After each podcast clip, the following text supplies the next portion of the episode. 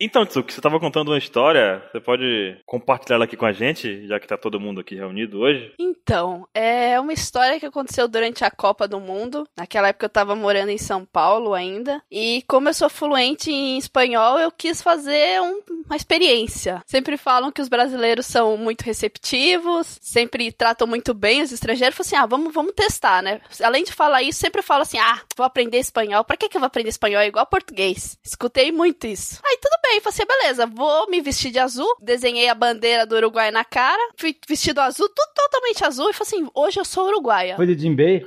Foi de Jinbei. Cosplay de Jinbei. Eu pensei no Avatar. Porque a bandeira já tem um solzinho. Foi de azul. É bem isso. Nossa. E saí, assim, pro mundo. Fui primeiro comprar uma loja, porque eu não tinha maquiagem branca suficiente pra fazer a bandeira. Saí pela, com a bandeira pela metade na cara, mas tá tudo bem. Sucesso. E já conversando, só falava em- com as pessoas em espanhol. A primeira vendedora foi bonitinho, que ela queria me vender uma coisa barata, né? Achei, até achei que ia tentar me vender o mais caro da loja. Mas ela tava tentando me vender a mais barata porque ela falou pra mim: Ah, o Uruguai nem vai passar dessa fase mesmo, né? Então assim você não gasta dinheiro. Ô, louco! Foi tipo, caramba, que isso? Que mancada com o meu, meu paizinho querido de hoje de manhã. Trocar de país antes do dia. Minha nacionalidade do dia, né? Tem várias personalidades. Um dia é chinesa, um dia é uruguaia. É que nem quando a gente fazia a Copa, Buru. Sempre torcia pra um. É verdade. Mas aí eu fiquei no metrô esperando o meu amigo, né? Que eu fui com o meu, um companheiro meu do Kung Fu. Uou! Você é ninja. É, eu sou faixa amarela em Kung Fu. Uou! Vamos não zoar Deus. então ela. Vamos todo mundo ficar pianinho nesse Apex Cash, tá? Alguém me amarre! Me amar e a outra. É, é bem, bem nesse nível. Eu fui com ele, né? Porque nunca se sabe, né? Quando precisar bater, é bom ter alguém do Kung Fu que vai com você. Aí a gente foi, eu fiquei esperando um tempão ele, na verdade. E todo mundo que passava tentava me ajudar. Todo mundo, assim, viu uma menina de azul toda com bandeira do Uruguai na cara, dessa vez completa, né? Falei assim: não, você tá no lugar errado, né? Eu tava na Vila Prudente, metrô lá em São Paulo. Aí, não, você tá no lugar errado, a Copa vai ser na, na linha vermelha, você tá no lugar errado. Todo mundo tentando me ajudar. Teve um cara até que se ofereceu a descer comigo pros funcionários do metrô pra me, me indicar o caminho certo. Mas, rapaz, Mas tudo bem. É, meu pessoal é realmente prestativo. Quando o rapaz chegou, a gente foi lá conversar com o pessoal do metrô, né? E pedir as indicações do lugar que eu sabia onde que era, né? Porque eu fui bem, bem extrema. E a gente perguntou, né? Qual é a linha roja, né? Qual é o caminho para a linha roja? Que roja em espanhol é vermelha, né? Não é roxa, embora pareça muito. Buga meu cérebro. É, foi o que aconteceu com a moça. A moça falou assim: não, linha roxa não, a linha roxa não vai pro estádio, a linha roxa vai pra, sei lá, Santa Amaro. aí eu olhei pro cara do meu lado, aí eu falei assim: não, mas eu preciso ir pra linha, ro- linha roja, linha roja. Aí ela: não, não, ó, faz esse caminho aqui. Meu, ela fez um mapa, mas ela, ela fez um caminho, mas um caminho tão maluco que, olha, eu nem morando em São Paulo entendi o que ela quis dizer, mas tudo bem. Era o Zoro. Cara, era muito nada a ver. Aí eu fui pra estação seguinte, que era a estação de trem, que eu tinha ouvido na TV que eu teria um trem direto até o estádio. Beleza? tá, Tamanho do ATI, pra quem conhece. E perguntei pra moça qual que era o caminho pro estádio. E ela não conseguia me entender. Ela tentava falar com o cara do Kung Fu que tava comigo, e ele tava falando em inglês bem fechado pra pessoa ficar com medo dele. Aquela cara de Holligan, não sei. Aí só falavam comigo. Ninguém entendia nada do que eu falava. Ficava. ten- tentava falar comigo como se eu fosse um ET. Tentava falar comigo como se sabe bem. assim, espaçado. É, tipo, era um desastre. Aí a moça também inventou um mapa louco. Aí eu virei pra ela assim, tudo em espanhol. Mas moça, eu ouvi na TV que tem uma linha direta de trem que sai dessa estação. É verdade? Aí Ela olhou pra mim assim. Ah, é, é verdade. ah, lembrou do nada assim. ah, Lembrou? veja só, é verdade. Aí você é só você seguir aquela luz, tá vendo aquela luz? Aquela luz piscante? Vai na direção da luz. Só seguir a luz. Isso aí nunca pode significar uma coisa segura. Terrível, ninguém conseguia falar comigo, isso falando espanhol normal. Quando eu cheguei lá no estádio, tinha muita gente, muita bagunça, muito barulho, mas tudo bem. A gente ficou lá, se entrosou, tinha mais estrangeiro do que brasileiro, embora brasileiro você não sabe fazer a diferença de um pro outro, né? Só que aí começou o- o primeiro tempo, era Inglaterra e Uruguai. Começou o primeiro tempo, tal. E no segundo tempo a gente tava vendo por um telão, a gente saiu e viu que tinha diminuído o número de segurança. O pessoal tava meio espaçado assim, não tinha tinha ninguém aparecendo. Então simplesmente pensou assim: olha, será que a gente consegue ir até o estádio? A gente encontrou um grupo de repórteres da Argentina que eles estavam subindo e a gente simplesmente se engaixou, né? Tava de azul também, engaixou com eles e foi. A segurança olhou assim pra gente, mas tá todo mundo de azul, né? Deixou passar. E a gente entrou nas mediações do estádio. Aí nisso aí foi só subir. Subir, subir, subir. Era bem lá em cima o estádio. Quando chegamos lá, tentamos entrar e tava tudo fechado. Ninguém deixava a gente passar, porque o jogo ainda tava rolando. Foi a primeira pessoa que conseguiu falar comigo em espanhol no dia inteiro. Foi um cara da FIFA.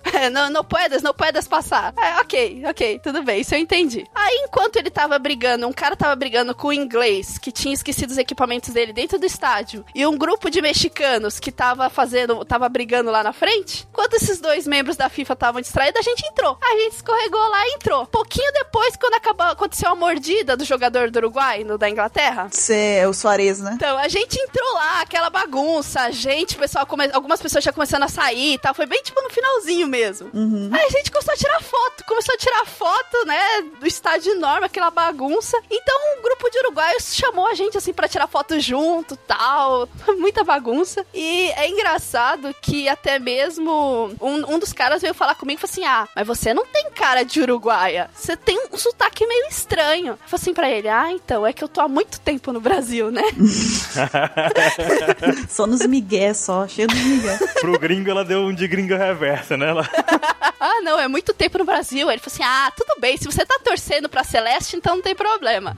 Então tá, né? Ah, tá, né? Porque se não torcesse, ele ia arranjar um caso com você porque você não tinha o sotaque que ele esperava que você tivesse. Nossa, meu. Cara, essa galera tava todo mundo querendo brigar mesmo, né? Porque só, só via, tipo, ah, ali tava brigando um pessoal ali, um pessoal brigando ali, esse outro aí querendo começar a briga com você. Nossa senhora. O outro mordendo o, o menino no campo lá. Nossa, cara. Que maravilha de dia, né? Então. É que eu tenho muitas fotos pra provar. A gente tirou várias fotos do estádio lá de fora. Inclusive, tá todo mundo de azul. Mesmo o meu companheiro, ele não tava, né? Mas ele tava tirando a foto, então, tipo, não importa. e o- um rapaz que é bem alto, que tava de preto. Aí ele me puxou assim de lado. Falou assim, um em espanhol bem ruim, assim, sabe? Então, você. Você fala inglês? Eu falei assim, não, só, só falo espanhol. Nem português eu falo, né? Não, só falo espanhol. Tem que manter a- a fantasia até o fim, né? Aí ele falou assim pra mim: Ah, então, é que eu sou da Inglaterra, mas eu tava tentando ir embora e eles me puxaram pra tirar foto. E eu não sei como falar com eles que eu preciso ir embora. pra ver como o pessoal é amistoso, né? O pior é que você vê as fotos, tá todo mundo sorrindo, ele com uma cara preocupada, assim, ali no meio da galera, se destacando. Ah, nossa, mas foi. Experiência assim completa, até porque roubaram minha carteira também. Ah, então foi completa mesmo, então. Então foi completa mesmo. Roubaram a minha carteira e o- e um passaporte de um peruano que tava perto da gente. Então, assim, foi completa, é verdade. Brasileiro se, é sempre muito receptivo, tenta sempre ajudar quando não rouba a sua carteira, né? E eles não conseguem entender espanhol, a menos que seja pra falar pra você não entrar em algum lugar. Tá certo. Então é bem isso daí. E eu, eu fiquei com dó dessa minha performance numa hora que eu falei pra uma moça da, da FIFA que eu tinha vindo do Uruguai, tinha vindo de Montevidéu só pra ver esse jogo, que os ingressos tinham acabado e que eu, eu tinha viajado só pra isso. A cara de dó que ela fez de mim, Cara. eu quase desmenti ali. Sacanagem. Depois vocês vêm tacar pedra na, na Bururu, que a Bururu conta mentira. Que a Bururu é olho junto, a Bururu que enganava as primas. Olho junto. Nossa, chamaram você de Purim. É. Ah, mas eu tava atuando. A Bruru é a Purim. Depois vocês vêm falar comigo, olha essa aí. Suki pegou e enganou a FIFA, cara. Purururim. Ela enganou a FIFA. Cara, que dó. Ela ainda falava assim: não, mas o Brasil tem muitas coisas. Olha, você pode fazer um turismo aqui. Eu tenho certeza que a sua viagem vai ter valido a pena. Eu sinto muito de verdade que você não pode ver o jogo. Mas talvez se você tentar pra outros jogos. Não, eu fiquei com dó dela. Eu até agradeci. Falei assim: não, tudo bem, eu vou, eu vou fazer essa viagem valer a pena. da Zona Leste até a outra Zona Leste. Coitada. Vai que, ela, vai que ela tá ouvindo o cast, assim, conhe- alguém conhece ela, assim. ó. Ah, é, pelo menos ela atendeu muito bem, ó. Eu posso dizer isso, ó. É uma ótima atendente. Tá certo, tá certo. Então, se você acha que português é igual ao espanhol, tá errado. Enquanto vocês inventam história, as pessoas inventam histórias pra mim. O máximo que aconteceu de confundir pessoas foi que me confundiram com um funcionário de uma loja, me- uma velhinha me confundiu com o funcionário da loja. loja. Eu tava com a mesma roupa de vermelho, né? Aí a velhinha olhou pra mim assim, ô meu filho, você pode pegar esse balde aqui em cima pra mim? Aí eu tava lá em cima e alto, né? Ela, ela era estatura bururu assim. Aí eu fui lá e peguei, né? O balde e entreguei pra ela. Aí ela olhou pra mim assim e falou, muito obrigado. Aí eu, ok, né? Demorou pouco, a velhinha vai atrás de mim de novo e falou, ô meu filho, você pode levar isso até o meu carro? Aí eu olhei pra ela assim, o quê? Como é? Aí eu falei, posso. Eu levei pra ela até o carro. Não, eu falei, vou, vou ajudar a senhora. Levei o balde até o carro com um monte de coisa de outras coisas dentro do balde, né? Aí demorou pouco, ela olhou pra mim assim, muito obrigado. Eu falei, vocês fazem isso de levar até o carro, não sei o que. Eu falei, não, eu não trabalho aqui não. eu sou cliente também.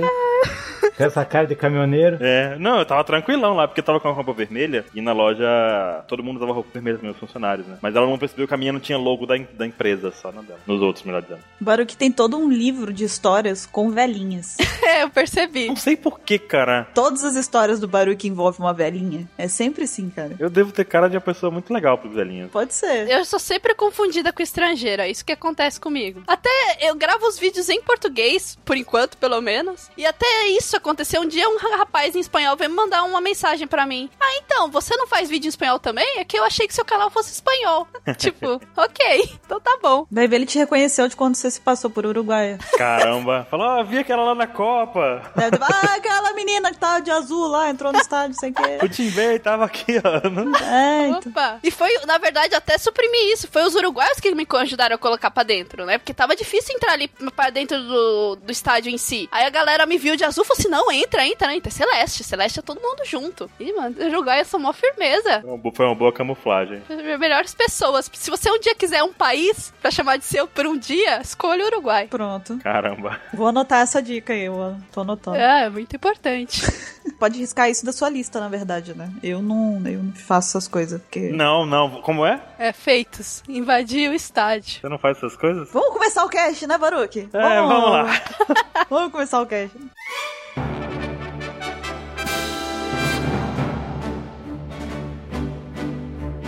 Olá, jovens! Bem-vindos a mais um Apex Cash. Eu sou a Bururu e eu estou aqui hoje com o Baruque, Olá, pessoas. com o Mr. 27. Oi! Oi, oi!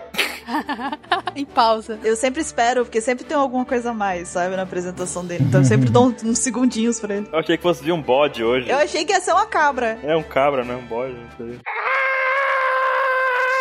Caramba. Isso não, é uma cabra, tá? Só, tô só, só Uma avisando, cabra assim. possuída, né? Pelo capeta. Isso foi um cara que bateu o mendinho na quina do móvel. Eu tentei fazer aquela cabra do Bon Jovi lá. Ficou igualzinho. É uma cabra com você puxando o rabo dela, né?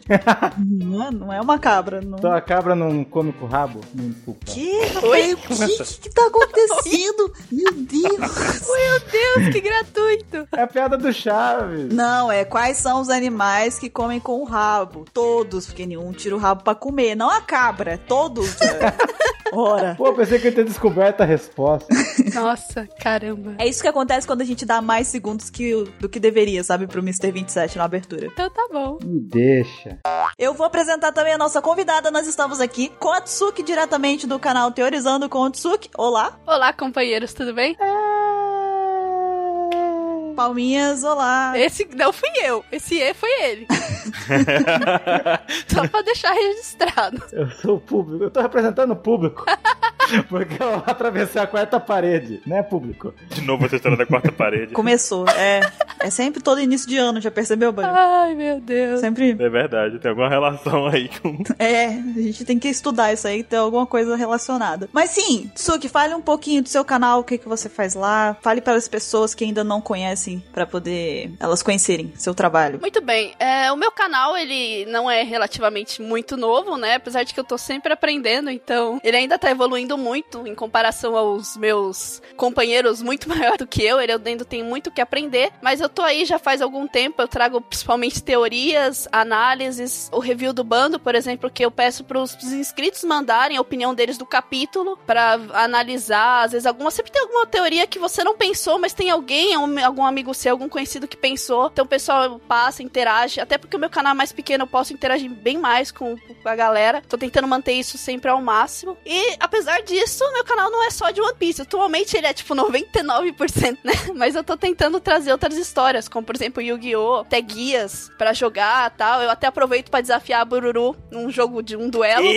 Não faz isso, Eita. não. Não faz isso, não. Não faz isso, não. Eu quero imagens de Street Fighter, a- aquela ceninha no Street Fighter 2 socando assim. Não, não faz isso, não. Que você joga bem, eu jogo mal. Não faz isso, não. A Buru Tsukiri. Não, agora eu quero ver, agora eu quero ver. Eu jogo mais ou menos. Ou eu ganho de lavada ou eu perco de verno lavada. Não, você, você não mude o discurso, mulher. Eu- Você não mude o seu discurso. Não me venha com falsa modéstia aqui. A história não era essa. Porque antes da gente começar a gravar, ela tava, porque eu sou boa nesse negócio. Agora já tá, tipo, eu sou mais ou menos. Já. Não me venha com essa.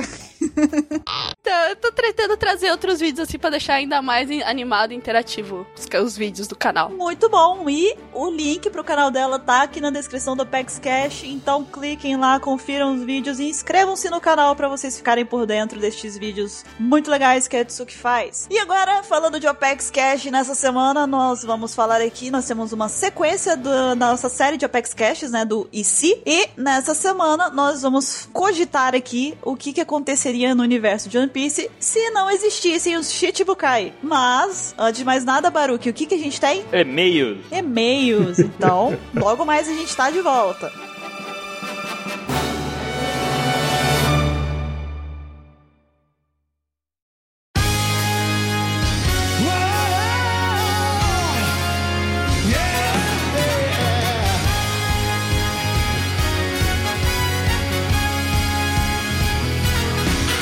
E vamos lá para mais uma leitura de e-mails do Opex Cash. E essa semana estamos aqui, eu e Mr. 27. E nós estamos aqui para as nossas tradicionais leituras. Nós vamos ver as cartinhas, os e-mails que vocês mandam pra gente, os seus desenhinhos, aquelas fanarts maravilhosas. E nós também estamos aqui para dar avisos, porque semana passada a gente teve a estreia de um novo quadro, um, um spin-off do Apex Cash, que é a pauta secreta Mr. 27. Depois da gente pedir muito pra ele, ele permitiu que a gente tivesse acesso a ela. Pediram nada, fizeram na surdina. Quando o vídeo saiu, seus malditos. Foi fácil demais pegar a pauta secreta. Eu vou licenciar lá no no Instituto dos Licenciadores a patente da pauta secreta. A gente fez o seguinte, ele tava andando no corredor com a pauta secreta na mão, aí pegaram, tacaram uma banana perto dele, ele saiu correndo e o outro foi lá e segurou a pauta secreta. Não foi assim, você sabe que foi assim. Nós tiraram uma cópia, vocês fizeram que nem o, o Brook, tiraram uma cópia. Foi. Daí pegaram, daí eu achei o papel no chão e voltei, meu. Você já tinha. A gente ela. devolveu assim, ele achou que nada tinha acontecido, aí chegou na sexta-feira, pauta secreta. Ele, como assim? O quê? Como vocês pegaram minha pauta secreta? Fez cara do Enel, assim, sabe? Tipo, Eu ia passar pro Oda. Mas é, é, falando sério, a gente tem agora dois Opex Cash por semana. Meu Deus. E pra quem tá ainda se acostumando aí, como é que vai funcionar isso? Toda semana, normalmente, a gente tem o Opex Cash na terça-feira. E a gente vai ter a pauta secreta toda sexta-feira, nas semanas em que sair capítulo novo do mangá. Ou seja, semana X não teve capítulo, não tem pauta secreta, mas tem o Opex Cash. Semana Y saiu capítulo, a gente tem o Opex Cash e pauta secreta. Então, A gente teve inveja do Oda. O Oda vai fazer um mangá do Ace, a gente fazer uma. Dois castes na semana. A gente é invejoso mesmo. Ah, é porque o pessoal pergunta pra gente se a gente não, não- não dorme, não faz as coisas, aí a gente pega e fala assim, então tá bom, vamos fazer dois caches agora pro pessoal duvidar mais ainda se a gente dorme ou não. Aí agora, se a gente dormia quatro horas, a gente já dorme aí umas duas horas e meia. Mas tá bom, Nós somos machos pra caralho. fale por você. que eu não tô sendo ainda. Nem pretendo. Se você não quiser ouvir os e-mails, pule para. 29 minutos e 13 pautas secretas. Então, 27, vamos, pega aí o primeiro desenho. Quem foi que mandou pra gente a fanart? Aqui, você tá- Fanart enviado por Rodrigo Eric. Não, é Eric. De 30 anos, analista de sistema, carreira de sucesso. Olha lá, ele fez o desenho Bururu a Faminta. Me colocou ali junto com o Sandy, né? Me apresentou como personagem, tá vendo? Aham. Aí o Sandy aceitou o desafio de fazer o famigerado churros de bacon. Hum, Deve ser uma das 99 receitas. tá Uma das 99 receitas secretas. Deve estar lá pelo nível 90 essa aí. É 90.5, é tipo o andar dos Okamas, né? É isso. Exato, muito bom.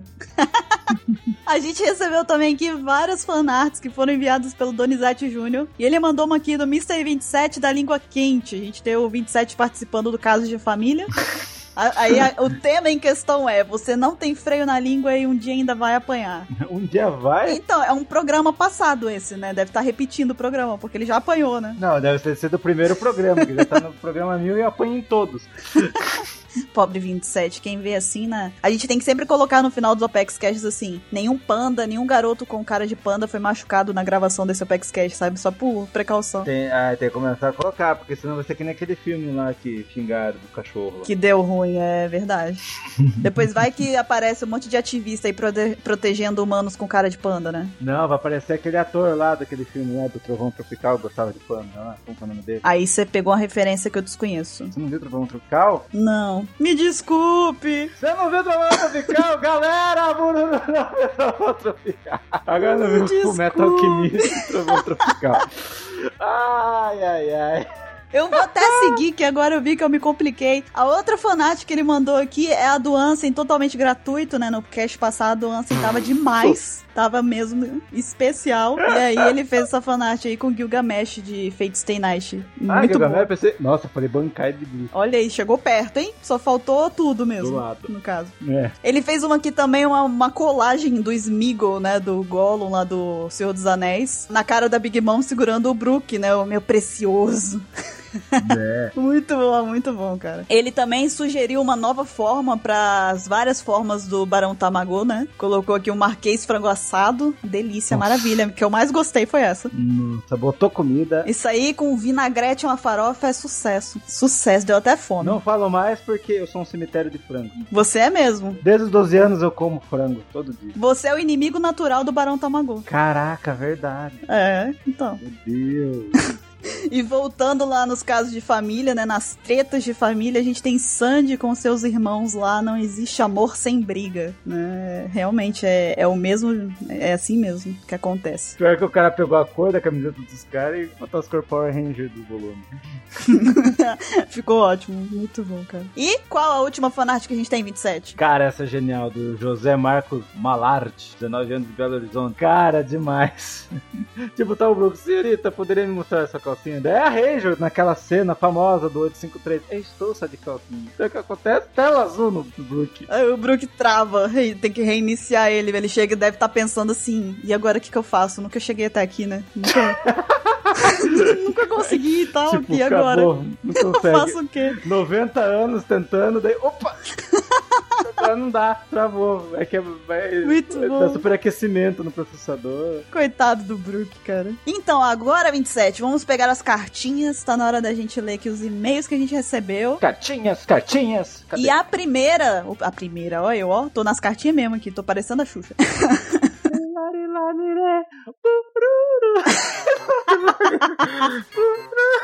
ah, e você sabe que eu já fui na Xuxa, né? Mas deixa isso aí pra um outro Pex Cash. O quê?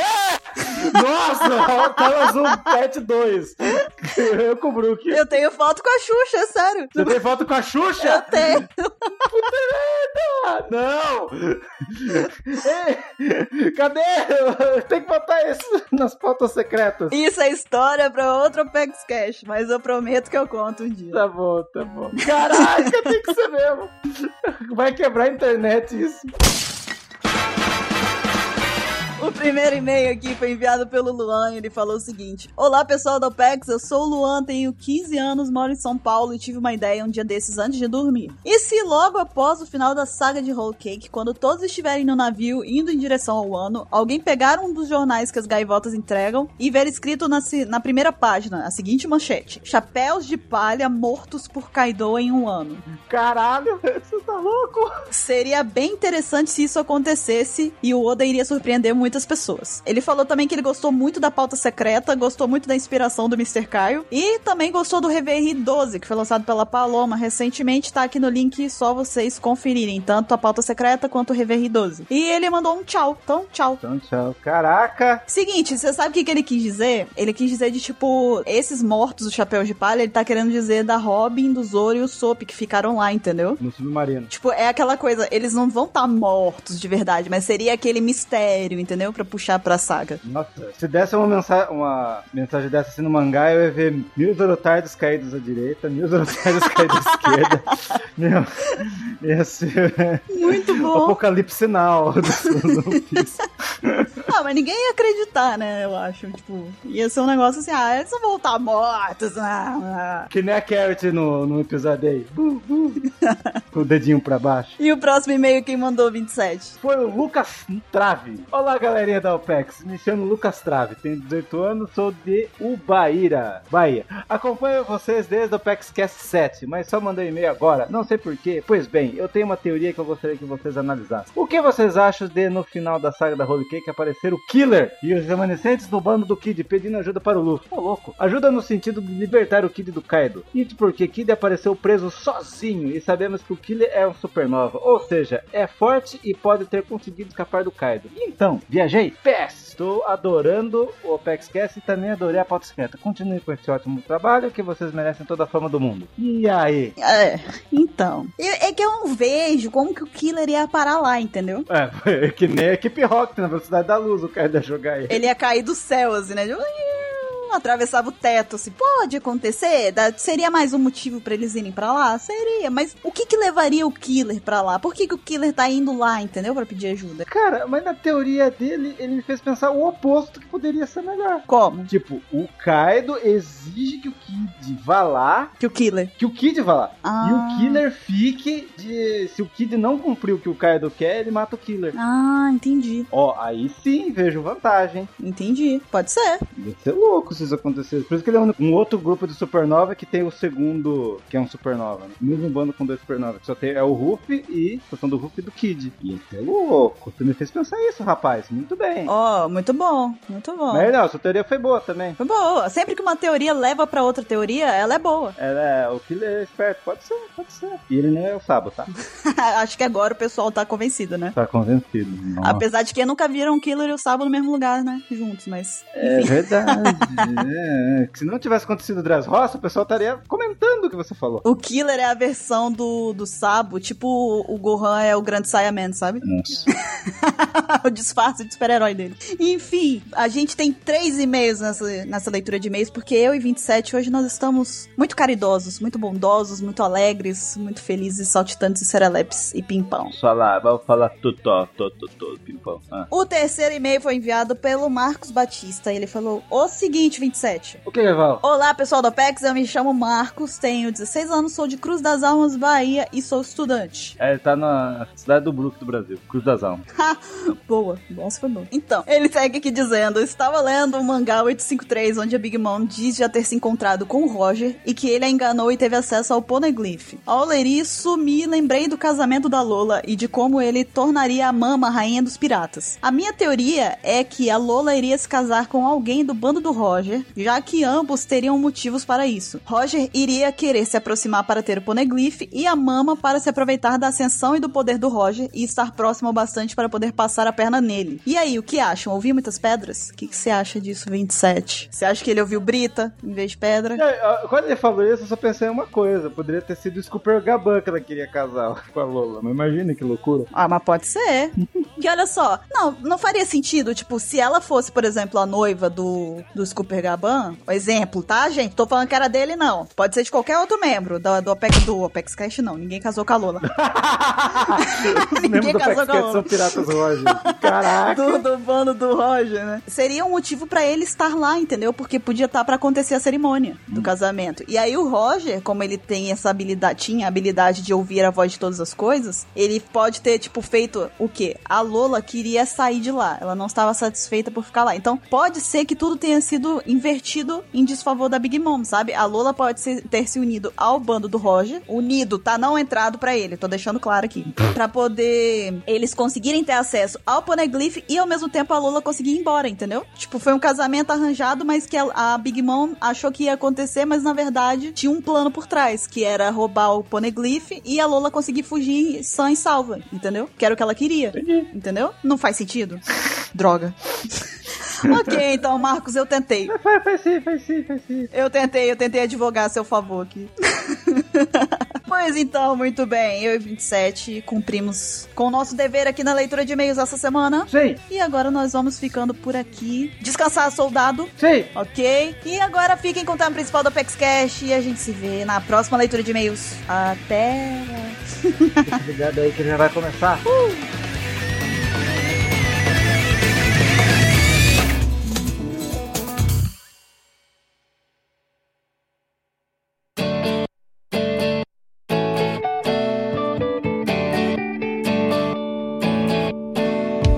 E Estamos de volta com o tema principal do Apex Cash. Vamos aqui teorizar junto com a Teorizando, né? A garotinha das teorias aqui, a Tsuki. E também o nosso panda, né? Nosso cachorro que acha que é panda, o querido 27, que é o nosso menino das teorias. Eu sou um panda. Tem eu, que sou a menina que não é das teorias de jeito nenhum, bem que eu gostaria, não tô, não tô sendo, nunca fui. E tem o Baruque, que Baruque tem dia que é, né, Baruque, também, das teorias. Eu só tô esperando, eu só tô esperando saber se tem o Shanks ou não, se a gente vai falar dele ou não, porque... Não, porque é Shichibukai, não é Yonkou. Pois é, mas vamos ver, vamos ver que relação tem isso com o Shanks, porque, né? Eu tô aqui pra Do isso. jeito que você tem esse amor aí que é inexplicável pelo Shanks, é capaz de você conseguir enfiar ele aqui de algum jeito. Então, né? Olha, eu vou te dizer que eu peguei 2017 2017 e pensei assim comigo, eu vou esse ano ser uma pessoa mais legal, vou ser uma pessoa melhor, eu vou gostar mais da Robin, eu vou tentar entender o Shanks, entendeu? Sei. Claro. Tô me esforçando pra isso, eu tô me esforçando pra isso. E como é que tá indo essa resolução sua de 2017? Ah, Até agora não funcionou, mas vai funcionou funcionar, ainda né? não, até né? o final do ano. Eu, pelo menos, já tentei iniciar ele na minha iniciativa de Marco 2017. Disse se ele não gosta, se ele tá com problema com o Shanks, então ele deve gostar do Marco, né? Porque o Marco, che- quando Ela me deu um bom argumento, mas eu tenho que parar de não gostar do Shanks. Mas eu vou- eu tô me esforçando, mas ele não, não tá ajudando. Ele não tá te ajudando, né? Ele não tá te ajudando. o Marco foi o único que virou pro Yonko e falou pra ele se ferrar. Então, o Marco tem muitos pontos. Pois é, ela falou um- uma verdade aí, né? Ele tava bêbado, bom.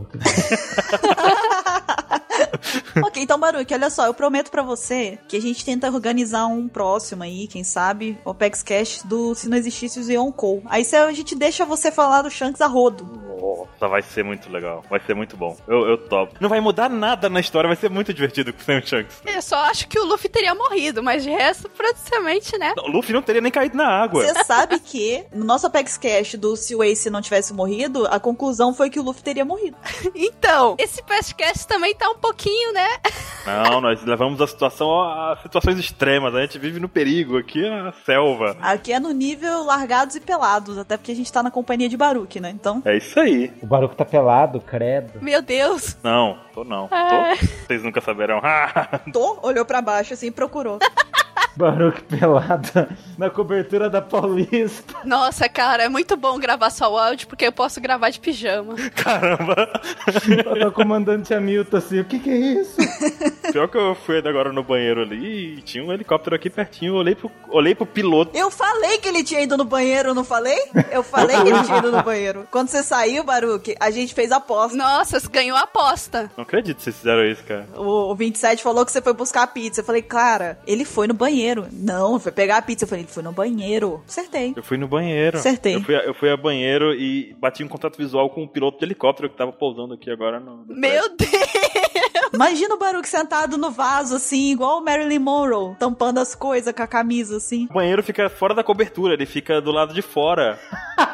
Olha que merda, hein? Eu falei, o quê? Aí o cara bateu e falou, opa, esse cara tá indo fazer xixi. Eu falei, não, tô não. No banheiro, o Baruco olhou assim, porra. O Baruque sentado no vaso fazendo as coisas dele, tampando assim o, o- as coisas dele com a camisa e com a, a mão na boca, assim, igual a Marilyn Monroe olhando pro cara do helicóptero, assim. Mas como é que ele tava tampando com a camisa se ele tava pelado? Eita, É verdade. Baruque. Porra, Baruque, mas você não se ajuda também, né? Não, que verdade o quê? Que verdade o quê? Não, Você não se ajuda, né, cara? Pelo amor de Deus. Era a barba. não. Tampou a barba. Não, eu falei, caramba. com a barba, eu acho. Ai, meu Deus. Tampou com a barba. Que imagem horrível. Vou ter assim uma camisa com minha barba, né? Você sabe por que, que é engraçado? Porque é possível, entendeu? Por isso que é engraçado. Como? Hã?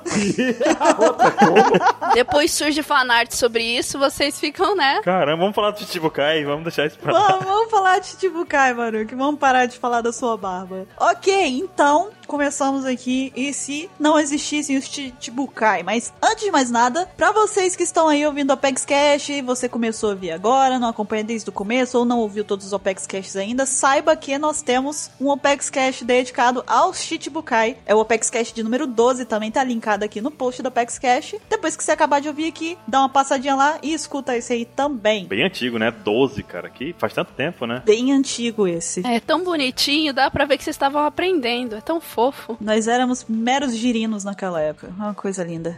Continuamos, né? Ainda não viramos sapo, não, mas. Agora somos só girinos. Antes eram meros, agora só girinos. Já temos um bracinho, né? Um girino com um bracinho, assim, né? Fale por você. Olha, eu já gravei de peruca, então eu não posso falar nada. É São girino. Então, é, o legal do nosso, Tsuki, é exatamente o que você falou. A gente pode gravar do jeito que a gente quiser, porque ninguém vai ver, entendeu? Eu já gravei com o chapéu do Chopper, já gravei de pijama, já gravei vários jeitos já. É maravilhoso isso. Eita. Eita, pois é. então, comecei a me complicar, Baruque. Oi. Informações gerais e tal. Vamos fazer um apanhado aí, venha. Vamos sair dessa. venha, Marco. Vamos, vamos, vamos. Informações gerais aqui sobre nossos amigos Chichibukai. Pra começar, os Chichibukai são uma organização composta por sete piratas que concordaram em prestar serviço pro governo mundial. Emprestadores terceirizados. São terceirizados. É, o Ansem disse isso no OPEX Cast 12, né? Os, os trabalhadores terceirizados. Eles são terceirizados, eles trabalham na empresa que significa, o nome Chichibukai significa Sete Comandantes Reais do Mar. E como é que é em inglês, Baruque? É um nome bem. o nome em inglês é.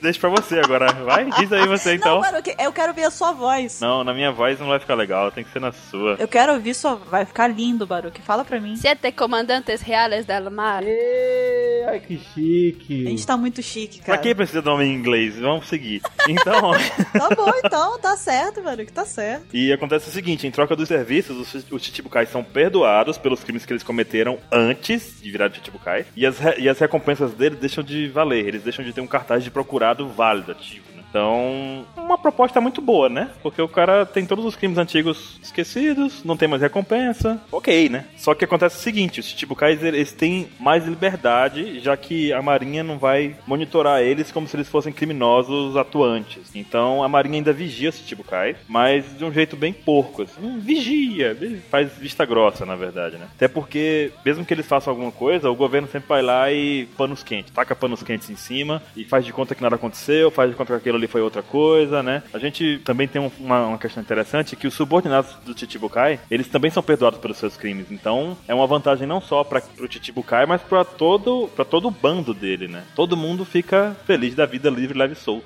sob os cuidados da Marinha. Uhum. Ou não, né? Terceirizado sempre, sempre sofre, né? É, pois é. É, a princípio, o surgimento dos Chichibukais eles tinham um fundamento bom, né? A ideia era que a marinha usasse a força desses piratas que seriam subordinados em caso de necessidade, como por exemplo em guerras ou conflitos mais sérios, assim como a gente viu em Marineford, que todos os Chichibukais foram convocados a ajudar naquela situação ali que estava extrema, né? Por conta do Barba Branca, porque o Shanks é, e no decorrer da história, fica evidente também que essa ideia acabou não sendo muito benéficas para a Marinha e acabou sendo melhor ainda, melhor de tudo, para os próprios piratas, porque eles conseguiram mais benefícios do que a própria Marinha, toda essa situação. Eu acho que eu fui redundante. É, no final das contas, é, quem se beneficiava mais com isso daí foram os piratas, né? Os Chichibukai do que a própria marinha. No final das contas, né? É porque você vê, a Marinha mesmo só usou, o po- até agora que a gente viu, só usou o poder direto deles Marineford, né? E eu não sei se eles foram assim, meu Deus, de grande valia, sabe? É, o do Flamengo basicamente fez uma pilha de corpos e ficou assistindo a treta. É, cortou pe- e pegou o É, cortou o pé de um, cortou o braço de outro, essas brincadeiras aí. Uhum. Mihawk foi lá, deu uns porrada pra cá, um corte pra lá, legal, vamos testar nossa força. Acabou, né? E eles foram chamados pra guerra por livre e espontânea pressão, né? Correndo risco de perder o título, não era isso? É, porque na verdade isso daí é a condição deles, né? Também pra poder ser Chichibukai. Eles têm que atender o chamado da marinha, quando a marinha chamar. Que é o mínimo, né?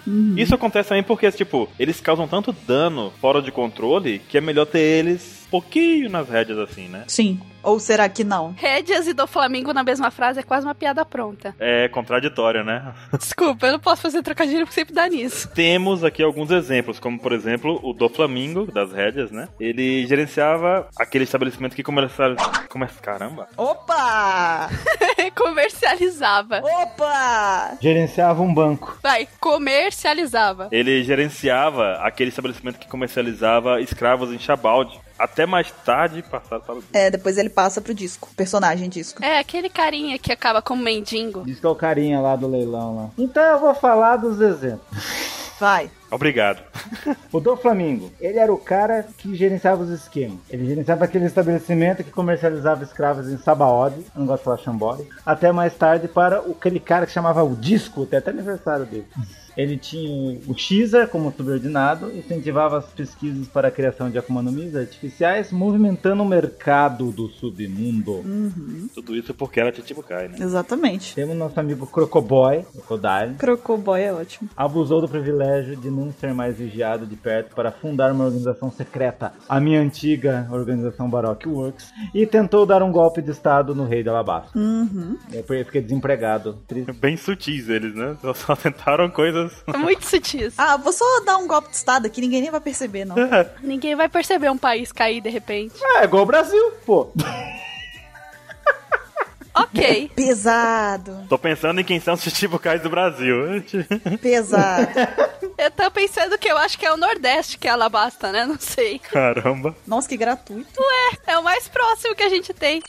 E um fenômeno muito curioso que está acontecendo agora, aqui em São Paulo, é que inclusive algumas regiões mais nobres de São Paulo estão ficando sem água. É, então já não é mais um problema que está afetando apenas os pobres que já estavam acostumados com isso. Com todos esses outros vários incidentes envolvendo chiquibucais que abus- abusaram de seus benefícios, Fugitora, um cara fantástico Fugitora, expressou sua vontade de abolir essa entidade criada pelo governo num futuro não muito distante. Essa vontade do Fugitora levantou uma questão. O que vai ser do mundo de One Piece caso os chiquibucais sejam abolidos? Como não temos como responder essa pergunta, resolvemos debater sobre como teria sido a história de One Piece se desde o começo não existisse os chiquibucais. Olha aí. Agora que começa a festa. Tan, tan, tan. Temos um gancho puxado pelo Fugitora, é isso? Exato. Olha aí, o gancho do 27, que ele tanto gosta. O cast é sobre isso? Ele tá descobrindo agora. Caramba, ele não sabia qual o tema, sabe? Ele tá descobrindo agora. Baruque, me segura, Baruque, me segura.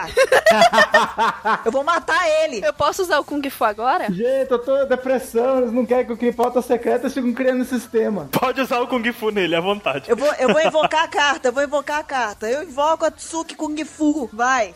em modo de ataque. Eu vou, eu vou fazer uma fusão com as gatas dela também, que as gatas dela são perigosas.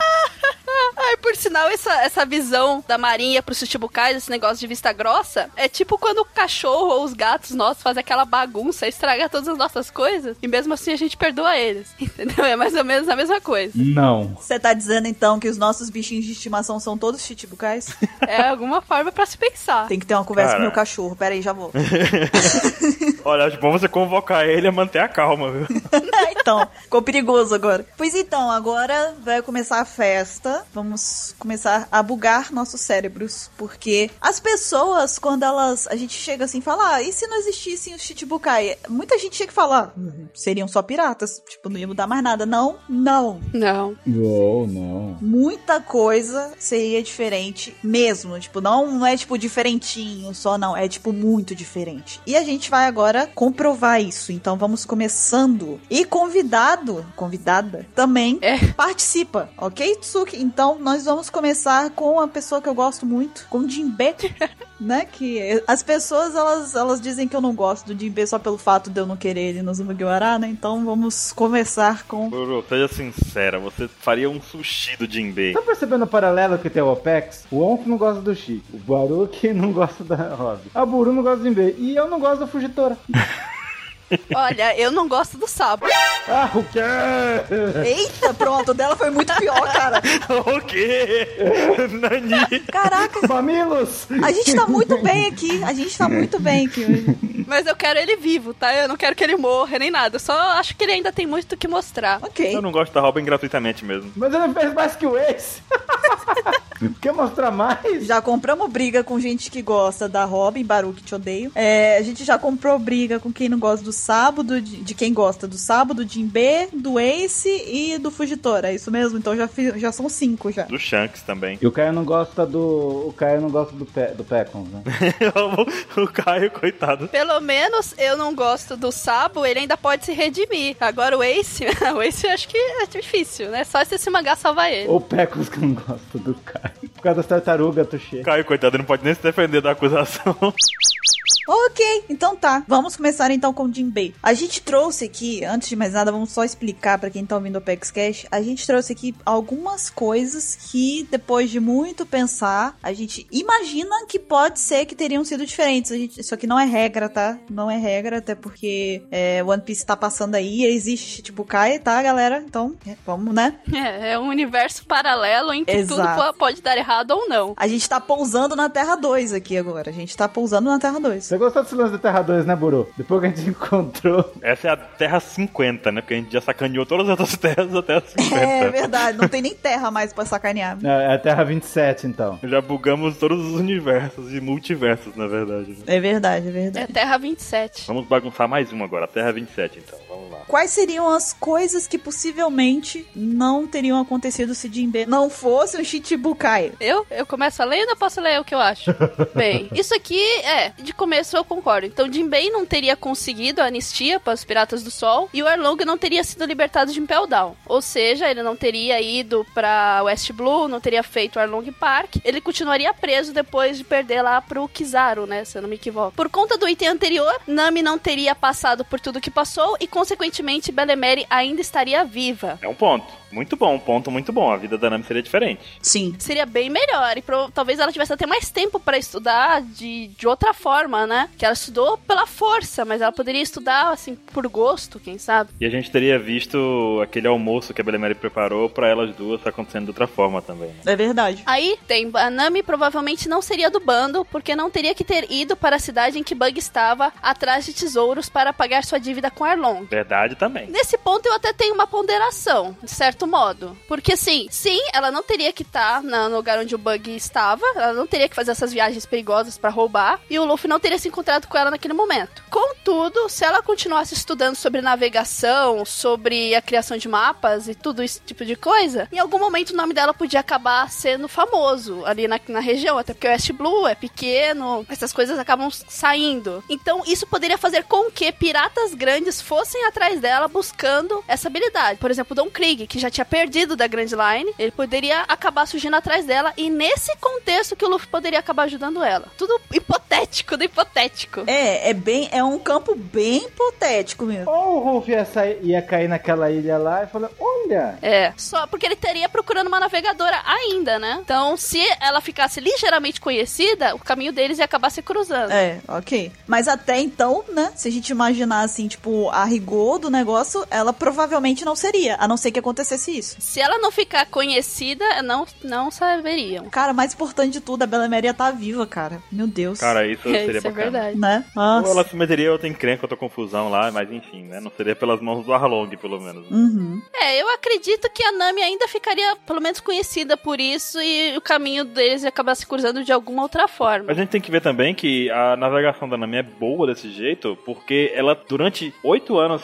sendo escrava do Arlong, ou refém do Arlong, ela teve a possibilidade de melhorar muito o conhecimento dela na pressão, sabe? Não foi uma coisa boa, mas aconteceu e foi bom no sentido de que ela aprendeu muitas coisas sobre navegação, ela pôde viajar e fazer mapas, coisas que talvez sozinha na ilha ela não tivesse muito o que fazer. Ela faria a geografia da própria ilha, o mapa da própria ilha, e depois faria o quê? Teria que sair de lá de toda forma, né? Pra poder continuar explorando e aprendendo e treinando e tal. Talvez ela demoraria muito mais pra poder ter adquirir o conhecimento que ela adquiriu em menos tempo na história, entendeu? Exatamente, exatamente. Foi até aquilo que eu citei, seria a pressão versus o gosto, né, por aprender. Ela aprenderia apenas por gosto. Não, e o gosto dela ficaria limitado à ilha dela, que é pequenininha. A ilha dela é minúscula, né? Ela teria que sair dali de alguma forma. O sonho dela já era fazer um mapa mundi, mesmo quando ela era pequenininha com a Belemere. Então, em algum momento, ela ia sair. É, ela teria que sair. Mas aí você concorda que isso ficaria ainda mais difícil do Luffy encontrar com ela? Sim, sem dúvida. Porque ela teria que estar sempre em constante movimento pra poder ela estar fazendo o- os mapas e tudo mais e conhecendo. Então seria ainda mais difícil dos dois estarem no mesmo lugar ao mesmo tempo. Ela não ficaria presa no West Blue, como ela ficou ali, que ela sempre voltava pra aquela ilha, ela sempre voltava pra aquela ilha. Que por sinal era a ilha que tava o Long Park, né? Mas até usando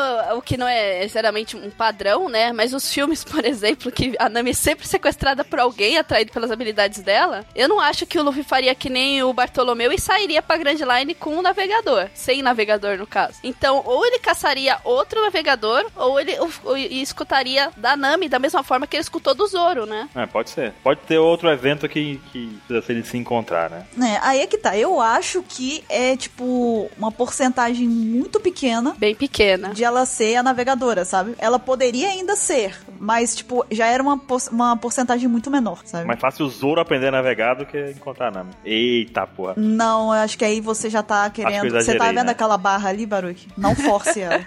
O quê? Ele ia ser mais imediato ainda? Meu Olha O aí! quê? Ai, meu Deus! Não teria, não teria ah, o debate de quem é o imediato. Isso foi gratuito. ok, provavelmente a chance seria bem pequena ou teria outro navegador. Isso, exatamente. Aí teria que também o Jinbei não teria sido enviado para Impel Down por desertar do cargo de Chichibukai e provavelmente ainda seria capitão dos Piratas do Sol. O primeiro contato entre Luffy e Jinbei teria sido muito provavelmente na Ilha dos Tritões. E será que o Luffy teria chamado Jinbei pro bando? Hum, tá, olha só. Vocês concordam que o primeiro contato dele seria na Ilha dos Tritões? Mais ou menos. Qual seria o outro lugar possível? Eu ainda acho um fator que eu vou falar mais pra frente ainda seria determinante pra acontecer a guerra dos melhores da mesma forma. Hum, Só que ela seria pior.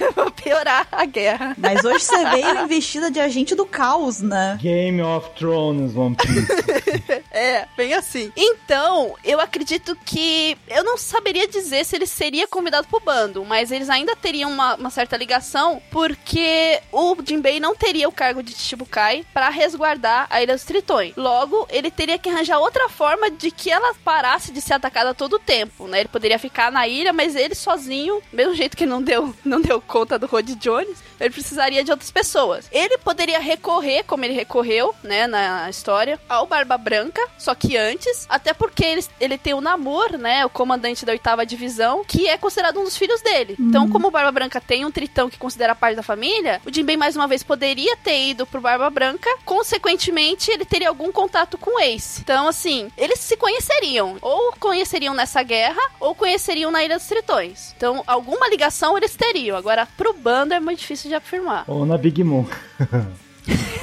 É porque eu já sou da, da hipótese de que não teria Marineford, sabe? Eu também. Mas eu ainda não ouvi seu argumento. Por enquanto, eu tô na hipótese do, do- de não ter Marineford. Então, pra mim, a, a única hipótese de haver um contato com o Luffy e Jinbe era a Ilha dos Tritões. E aí, eu já, eu já acho que o contato que eles teriam ali seria muito primitivo, muito inicial. Muito primitivo. É, tipo... "Oh, bo, bo, bo", começando. "Oh, bo, bo, bo, bo". O Gaúga, Luffy Kun. Uga Uga Kun, né? É isso mesmo. É. Ah, muito bom. O Gaugakun é ótimo. Uga Kun. Uga Uga Kun. Ah, nossa. vai ter fanart do disso, do Jinbei das Cavernas. Bem primitivo, hein? Eu imaginei o Jinbei com um ossinho no cabelo, mano. Pedrita. Puxando o Luffy pelo cabelo, né? O Gaugakun. Ai, ai. Cara, quando eu, quando eu ver o mangá e eu ver o Jinbei, eu vou lembrar disso. Eu acho que por conta disso, o Luffy não teria chamado de Jinbe pro bando. Mas como o Jinbei era amigo do Ace, né? Ele teria algum con- se ele ainda fosse amigo do Ace, ele teria algum contato com o Luffy por causa da amizade em comum, por assim dizer. Mas o laço dos dois seria muito menor. É, o laço seria bem menor. Esse eu acho que sim. Com certeza. O que, que você acha, 27? Eu acho que o Zoro é imediato. Meu Deus! solta essa barra 27, solta. Que foi Pra que eu fiz? isso? Suki pega a faixa. Pega a faixa. Você sabe que eu, go- eu, eu acompanho muito os vídeos em espanhol, o fandom One Piece de espanhol. E se você vem com essa questão, né? Quem é o imediato do bando, né? Quem assume. Não, melhor. Quem assume o comando se o Luffy não está presente? É muito legal a resposta dele. Ah, então. Quem tiver mais perto, quem tiver mais disposto. quem não tiver ocupado. Olha que sucesso. Não é, não é os espartanos aqui do Brasil. Ó, mas pensa pelo lado bom. Se o Jinbe não fosse Shichibukai, não teria essa discussão. Porque a Nami não seria navegadora. Porque não teria a Nami no bando. Com certeza seria o Zoro. Então o navegador seria o Zoro. Perfeitamente, eles chegariam muito longe. Acho que acabaria direto no West Blue ali, né? Navegador Zoro, vocês beberam o quê? Baruque, e você? Você acha alguma coisa ou você não acha nada? Peraí, um avião passando aqui, tá vendo? Tô vendo, tô vendo. Hora que não caia, né? Tô vendo, olha, é um avião muito bonito. Vocês estão ouvindo? Tô vendo, vendo, Baru? Tô vendo. Então, Tá te perseguindo. Ah. eu concordo com isso do de Marineford. Marineford define muita coisa no- em relação ao bando, mas até Marineford, antes, antes de Marineford, no caso, o Jinbei faria muita influência na questão da Nami mesmo. Eu acho que ficaria mais na parte da Nami, né? Sim. E realmente o encontro do Luffy e do, do Jinbei poderia acontecer, mas nunca, nunca, nunca, nunca teria o peso que o Jinbei tem como é hoje. Porque o Jinbei, como a gente já discutiu algumas vezes aqui no cast, ele tem um peso emocional e psicológico muito grande no Luffy por conta do que aconteceu em Marineford, por conta da morte do Ace, inclusive, né? É. Então não É adianta, verdade. não adianta que... Muito difícil encontrar uma outra experiência dessa em que só aconteceu... A morte de um personagem assim só aconteceu uma vez em One Piece inteiro. A gente vai esperar que o Jinbei chegue com o mesmo peso. Duas vezes, no mesmo, me- no mesmo momento. Ao mesmo peso ele tá que ele não emagreceu, né? Mas agora o. Ah, eu tinha certeza É. Meu que alguém ia Deus do falar isso. céu, Achei que fosse cara. 27. Não, não. Eu tô aqui pra isso também. tô aqui pra isso também. Bru, tá vendo essa, tá- tá vendo essa linha amarela aqui no chão, Bru? Tá vendo? não ultrapassa isso. aí. Eu já fiz um trocadilho hoje. Se eu fizer outro trocadilho, os meus inscritos vão começar a chorar. Eles choram quando eu faço trocadilhos, então eu, eu tô me segurando. Fique à vontade. Vai fazer. Tá em casa? É, literalmente, eu tô mesmo. É, então, pois Caramba, aí. ela, ela soltou. Essa foi ótima, essa foi ótima. Não, eu tô gravando na minha casa, ué. Essa foi muito boa, cara. Essa foi muito boa. Não previ essa. Ué, eu tô gravando na minha casa. Mal pude ver seus movimentos. Gente, eu falei pra não deixar eu fazer trocadilho que eu faço e eu tenho que pedir desculpa depois. Mas faz. O Oda faz, tá livre. O Oda faz, pode fazer. Tem que fazer. Aqui a gente não proíbe, a gente instiga. É diferente. Ah, vale, A vale. gente incentiva. Pois então, algo, mais alguma coisa sobre Jinbei que vocês acham que, que seria diferente? Não? Então tá. A pessoa, por conta disso, o Jinbei perderia peso e... Então, O que, Baruque? Por conta disso tudo, porque ele não virou Chichibukai... Que ele, se, ele se acomodou quando virou Chichibukai e começou a comer, entendeu? Aí ele ganhou peso, entendeu? é, na verdade ele ficou com o cabelo branco quando virou Tibucai. Agora peso, acho que ele tinha o mesmo. Sacanagem. Porque não mudou nada, ele continua daquele mesmo jeito. É a espécie de tubarão dele, sei lá, né? Mas acho que não, é isso mesmo. Ok, então tá. Então vamos pro próximo. Então, ele teria cabelo, provavelmente. Cabelo loiro ainda. Caramba! Cabelo loiro. Só deu dor de cabeça Chichibukai pra ele, né? Ele... Aquelas cabeleiras loiras esvoaçantes. Hum. É, né? Meu posto não continua o mesmo, mas os meus cabelos. Como é que é? L'Oreal, porque você vale muito. L'Oreal Paris. Pois então, vamos então para o Crocodile. Né? Se Crocodile não fosse Chichibukai, o que, que ele seria? ok. Olha só, alguns pontos que a gente tem aqui que foram levantados. Ele não teria conseguido criar a Baruch Works, né, Baruch? E agir na surdina para dar o golpe de estado. É, eu estaria desempregado, né, hoje em dia. Não teria surgido o Mr. 27. Hum, Mais ou menos. Mais ou menos, segura aí então. Segura aí que a gente vai voltar pra debater tudo. Próximo. A saga de Alabasta, por conta disso, muito provavelmente não existiria. Por conta disso também, a Vivi não teria se entrosado com os chapéus de palha. Possivelmente ela não seria a chapéu de palha 5.5 oficializada pelo Oda em um SBS. Nossa, é um carro. E a gente não teria aquela cena maravilhosa do X, né? Nos braços. E o Pex teria que ter outro nome. É verdade. Mas o nome é OPEX, se eu te contar por que que é o X ali, você- É, não estraga a magia, Baruch, fica na sua. É. Então tudo bem. Bolacha, que é isso? Que legal, deixa assim. Corta isso, Caio. Então, a Robin entraria no pro bando? A Robin fica a pergunta, então, né? Ela entraria pro bando, né? Porque ela não ia estar com o Crocodile, porque não teria Baroque Works, e nem teria se encontrado com o Chapéu de Palha em Alabasta, porque não teria Alabasta. A, Alabasta teria, tá, tá? Não explodiu, você continua lá, mas não teria o arco.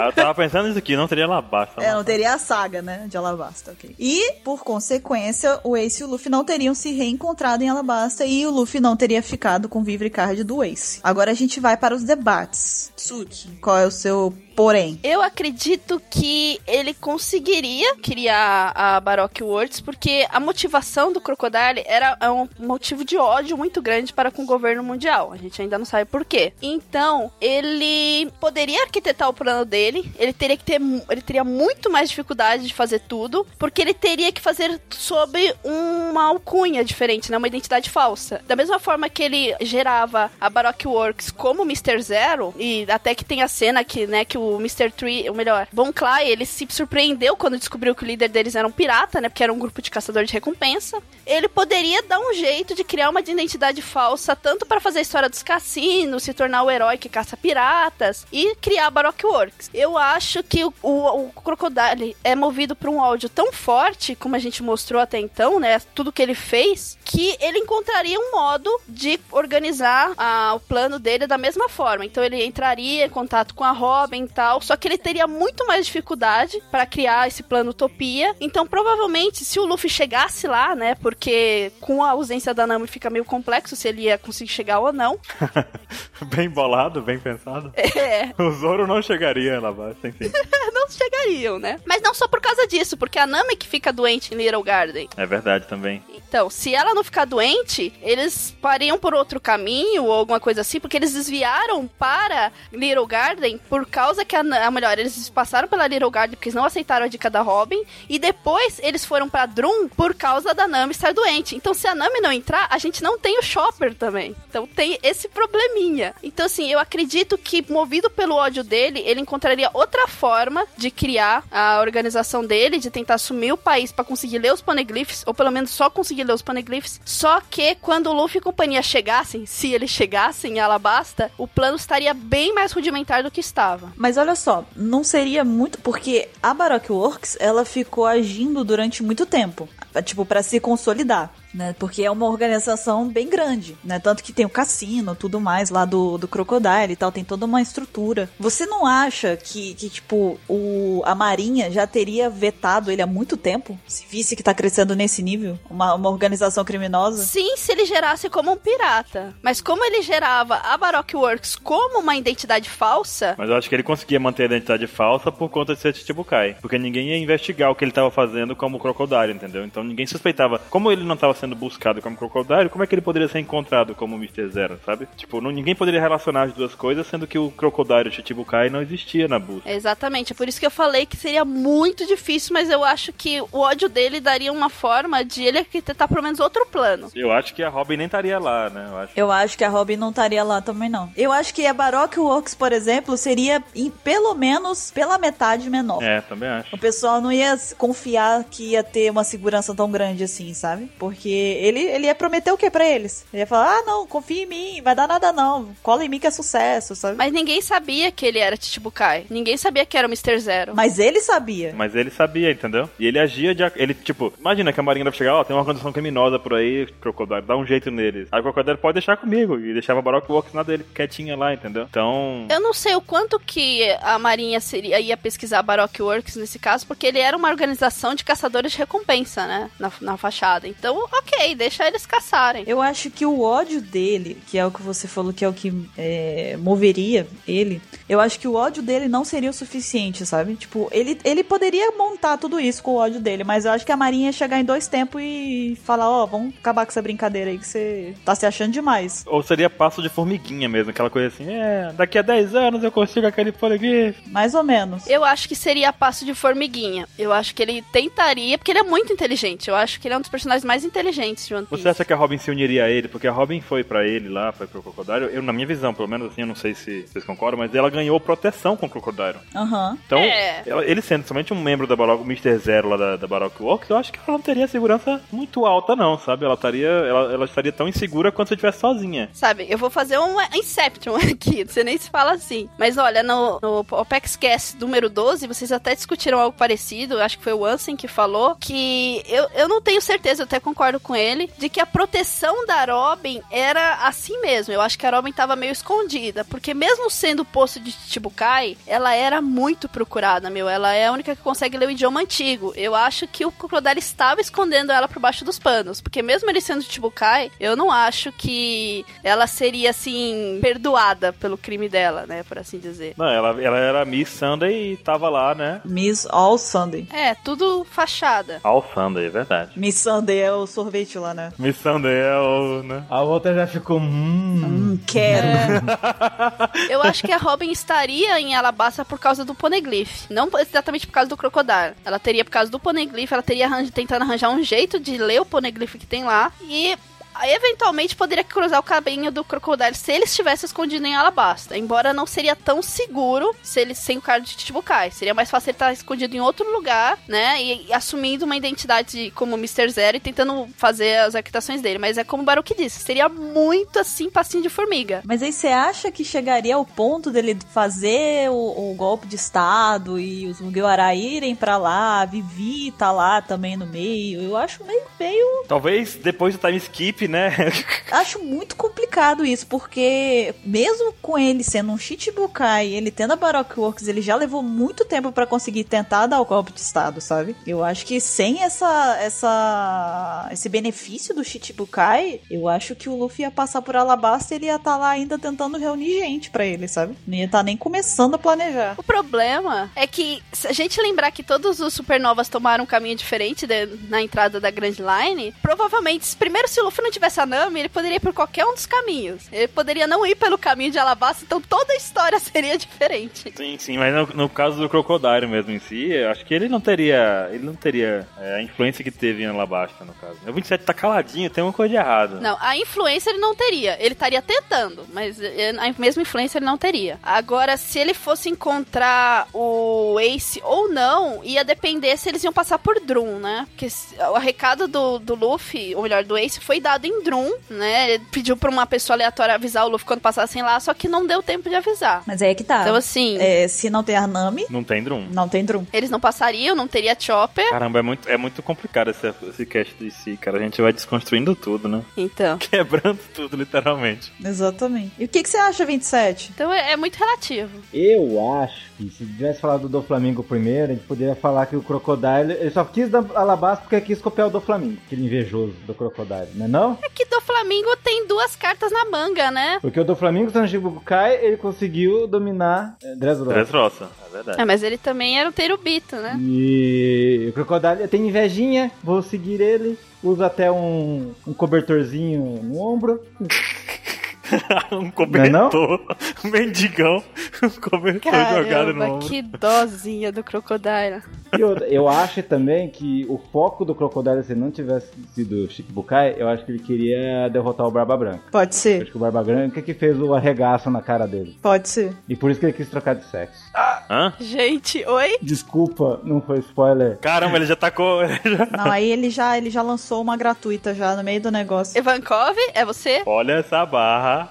Olha, é, é, então, tem um negócio. Se não tivesse. Já, já entra numa área perigosa. Se não tivesse os Chichibukais, a gente só teria dois poderes, né? Então o Barba Branca provavelmente teria muito mais força. Que seria uma balança de dois poderes só. Não, aí, bom pensamento. Aí eu não acho que ele ia cair de carinha coragem enquanto o Barba Branca. Uma coisa é ele tá doente, tá lá no meio de uma guerra, tá meio sozinho, ataca ele. Outra coisa é, tipo, acho que não daria muito certo. Não, mas eu acho que aí, já que é pra ser assim, eu acho que ele não iria na cara e na coragem. Talvez ele reuniria alguém, tipo, montaria Baroque Works pra ir atrás do Barba Branca, ao invés de dar um golpe de estado. Pode ser. Então, assim, ele montaria Baroque Works, mas talvez não em Alabasta e talvez não com tanta facilidade, né? E nem com os objetivos que a gente conhece, né? Exatamente. Nossa, ele deve ter levado um cacete tão feio que os caras falaram, vamos dar uma recompensa de 81 milhões? Cara, quem, é, quem seria crocodilo na fila do pão, né, cara? Porque... Tadinho. Mas alguma coisa ele estaria fazendo, ele não ia ficar parado só porque é um pirata. Vocês pedem minha opinião? Eu tenho. Então diga, olha. Ora bola, tá vendo? Ah, Então, eu falei, falei do... Ótimo, ótimo. Até contou, ele contou. Falei duas. Duas opiniões. Então, a Robin entraria pro bando ou não, então, nessa, nessa ideia? Eu acho que não também. Nem a Vivi. Eu acho que é aquela história. É a mesma coisa do, do passo de formiguinha. Ela poderia entrar, mas, mas não seria um encontro tão simples por conta da história que a gente vê. O Crocodile não seria seu sugar daddy dele. Olha como é que são as coisas. Nem a Vivi, A Vivi não tem como salvar. nem a Vivi. E o. Tem mais coisa. O Rei Cobra também, né? Não teria aquele relacionamento com, com os chapéus de palha. E agora, no Conselho Mundial, eles não teriam a influência do. Tipo, do, o lado positivo da, de Alabasta do lado deles, né? Pra qualquer coisa que fosse necessária. Por- Porque agora eles têm a Vivi indo pra, co- pro Conselho Mundial lá. E a Vivi é uma Mugiwara, entendeu? É um, um apoio a menos. Eu acho que o Crocodile ia achar a Robin. Eu acho que ele ia achar a Robin. Um apoio a menos. Assim, se ela soubesse do sobrenome dele, que ela tem, ela tinha interesse pelos Diz, né? Uma das razões pelo qual ela foi atrás do Luffy, além de ele ter salvado a vida dela, foi a curiosidade do nome, né? Que ela já tinha conhecido o Saulo e tudo mais. Então, se ela não tivesse pra onde ir, ela não tivesse o que fazer ali, tipo, ela tentou ver o Poneglyph, deu ou não deu certo, talvez ela fosse atrás do Luffy por curiosidade. Até porque se não tinha crocodilo lá, ela precisava de algum lugar pra se resguardar. Uma outra coisa também é que o Bon Chan não teria um relacionamento de amizade com o Chapéu de Palha. Ixi, Ai, meu coração. Tem essa aí também. é verdade. E se a gente concordar que vai ter Impel Down, porque eu acho que também não tem, se tivesse, a gente concordar, também não teria ajuda do Bon Chan lá pra poder, né? Se ele fosse preso, ficaria preso. Exatamente. Chapéu de palha, o Luffy não sairia. Bem, ele tá preso, né? Então. E nem teria o sacrifício dele no final também, né? Porque só saíram com sacrifício. Exatamente. Maravilha, hein? Muito bom. E aí depois vem, vem o pessoal e fala: Não, não tem problema não. Aí vem Fugitora, vamos abolir Chichibukai, não vai dar nada não. Ah, imagina, pra quê, né? A Fugitora quer é simplesmente mudar o mundo de uma forma muito louca, na verdade, né? É, ele, ele, ele tem que ouvir esse cast aqui. Tem que botar o Fugitora na capa. Né? O sonho de Fugitora, né? Como bugar o One Piece? Excluir o arquivo chichibukai.exe. Tá lá no sistema 32, né? System 32. Se apagar, buga tudo. Caramba, pensou, apagou e já era. Buga tudo. Com shift delete, ó. Então, baruquinho da minha vida, meu potinho de Nutella. O que, que você quer mesmo? Oh. Não tô entendendo. É, então. O que, que você quer? Venha. Veste uma roupa e vem. Ah, tá, pera só um pouquinho. Vem falar do Moria. Que? Tá parecendo a Chiquinha. Meu Deus. A Chiquinha não, é a Dona Neves, né? Pi, ti, ti, ti, ti, ti, ti. Nossa, Dona Neves de Moria. A velhinha. Dona Neves. Ah, é? Então tá bom. Ia ser melhor que o Moria. Caramba, que isso? Acabou com o Mora agora? Eu não sei. Acabou com a moral do Moria. A moral do Mora. Cara, Dona Neves é massa. Ó, sobre o Gecko Moria. Pra começar, ele não teria ido pra Marineford. De jeito nenhum ele teria feito nada disso, na verdade. Con- depois disso, consequentemente, ele não teria lutado contra o Doflamingo. E outra consequência disso é que ele não, não estaria desaparecido até hoje, né? Porque ele tá desaparecido, ele não morreu. Tem fãs que ainda acham que ele morreu. É consequência da consequência. Ele tá desaparecido. Outra coisa que teria acontecido com o Moria seria a questão com relação ao bando dele. No caso do Absalom, ele não estaria no bando do Moria, logo ele não seria aquela criatura estranha e teria seguido a carreira de jornalista dele. É, porque na verdade, depois de Thriller Bark, ainda teve a situação lá de Marineford, e depois de Marineford, que provavelmente deve ter desandado tudo pro bando do, do Moria, né? Porque ele desapareceu. Verdade. Então eles não têm alguém pra liderar. Então provavelmente alguns, tanto é que a gente viu, a Perona se desprendeu deles, o Absalom e tudo mais. O Absalom conseguiu ser um ótimo jornalista. Na Bassalante não tem certeza. Pode ser, não é hipótese. É. Não é hipótese. Ei, Absalom é... E o Dr.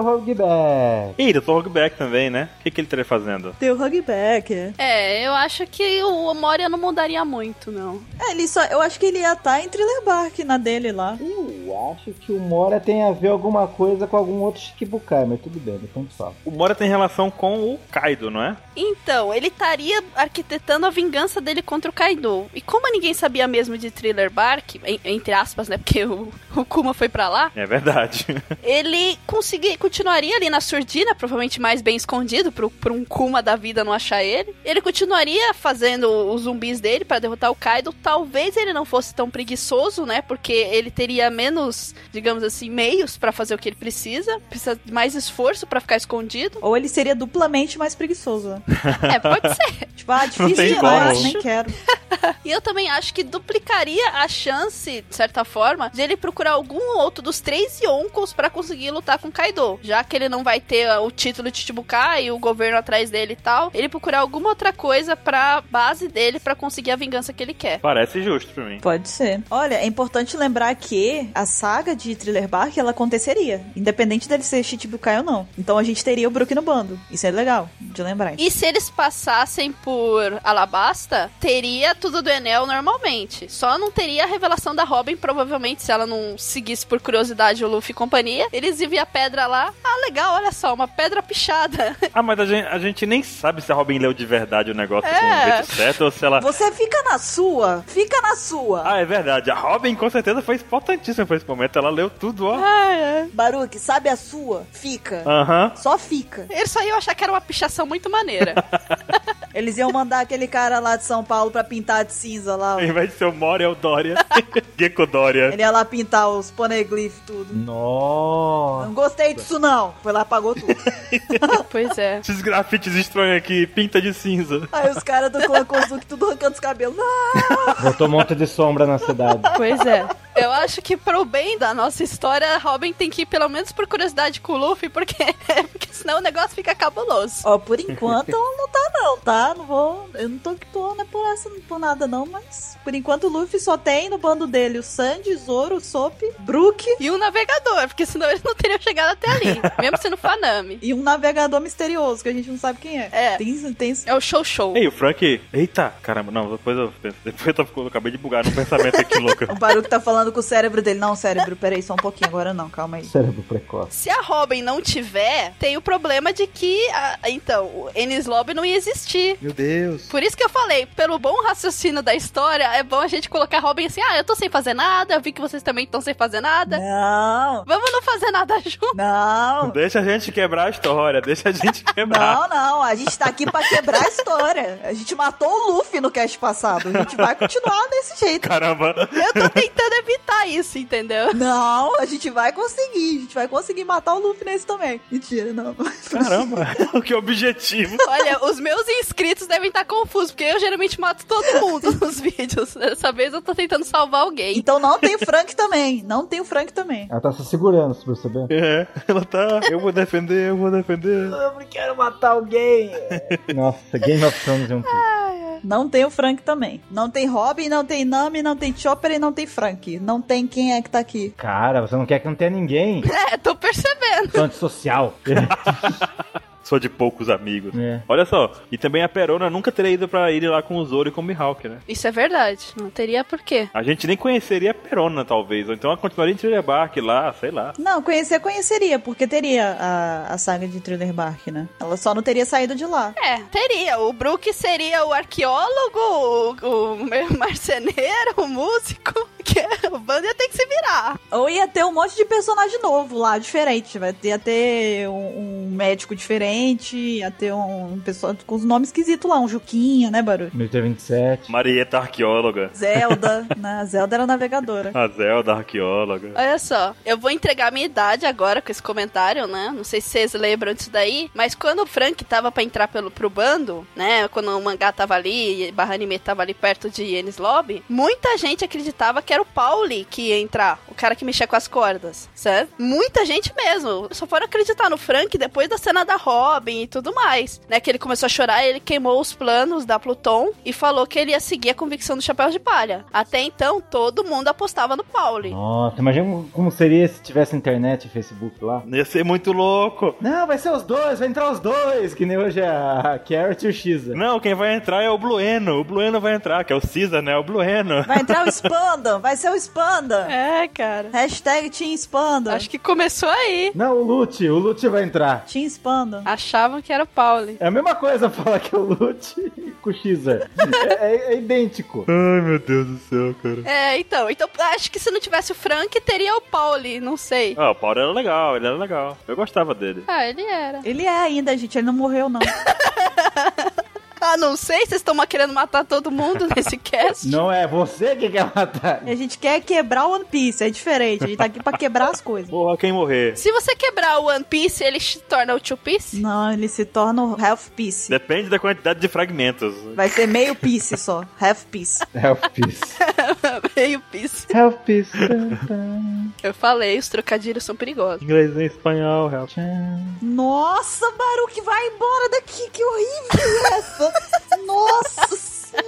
Eu... Eu nem ouvi o que ele falou. Falei tão baixinho. Não, Baruque, você falou o suficiente. Você falou alto o suficiente. Tem que borrar a imagem, mas é áudio. Ai, ai, borra o áudio. Nossa, cara. Ah, meu Deus. Olha, gente, e- eu sei como é a edição, então assim, eu tô me apiedando do Caio nesse momento. O Caio se diverte muito com a gente, não é, Caio? Oh? Aí ele vai botar a risada. Ha, ha, ha. Dozinha, cara. Ninguém tem dó do editor. A vida, a vida é uma vai.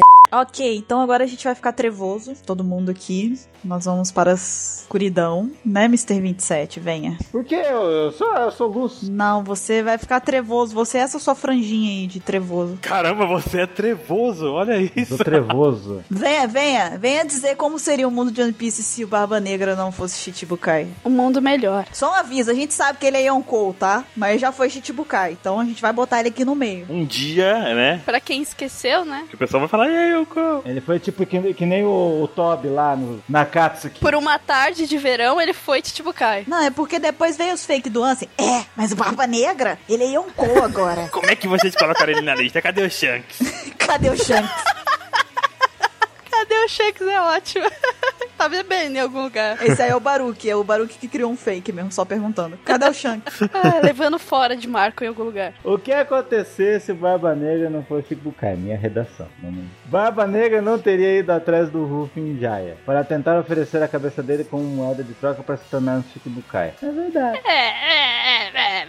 Não teria aquela frase, né, do o sonho dos homens. não, tem fim. É isso mesmo, gente? não teria tortinha. Bela frase. O homem da, da barbinha. Confronto com o Ace. Ele não teria entregado o Ace pra Marinha para se tornar um Shibukai. Outra verdade também. É, é, eu tenho uma teoria da conspiração. Você tá se aquecendo pro Oscar, ô 27? não, eu sou o professor Tiburcio 27. Segue a lista, segue a lista. Terceiro, crianças. Não teria entrado em feudal e aumentado as forças do seu bando. Verdade. É, verdade. Trigante, né? crianças. Vamos para o próximo. Não teria ido para Marineford. Hum, pensantes.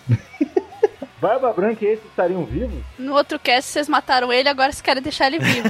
Olha aí, vamos matar o Luffy, ó, porque se o Ace ficar vivo, o Luffy morre. Acabou. O Ace tem que morrer. Eita, pô, peraí, agora. Nossa, Romeu tem que morrer, o Ace tem que morrer. Bugou, bugou. Não, é porque a gente, no outro cast, a gente falou se o Ace estivesse vivo, o final era o caos total, porque o Ace ficou vivo, sabe? ah, então. E agora, se o Ace ficar vivo, vai, pode parar esse cast aqui, que mesmo, né? Ô, ô Baruque, Baruque, eu tenho como salvar isso. Relaxa, calma. Salve, por favor. Eu tenho um argumento, eu tenho um argumento. Mas ela não vai contar agora. Não, é porque o 27 tem que ler o último, né? Eu tô esperando ele ler. É, tem mais um ponto ali. Ah, tem que continuar? Cadê? Continua. Cadê?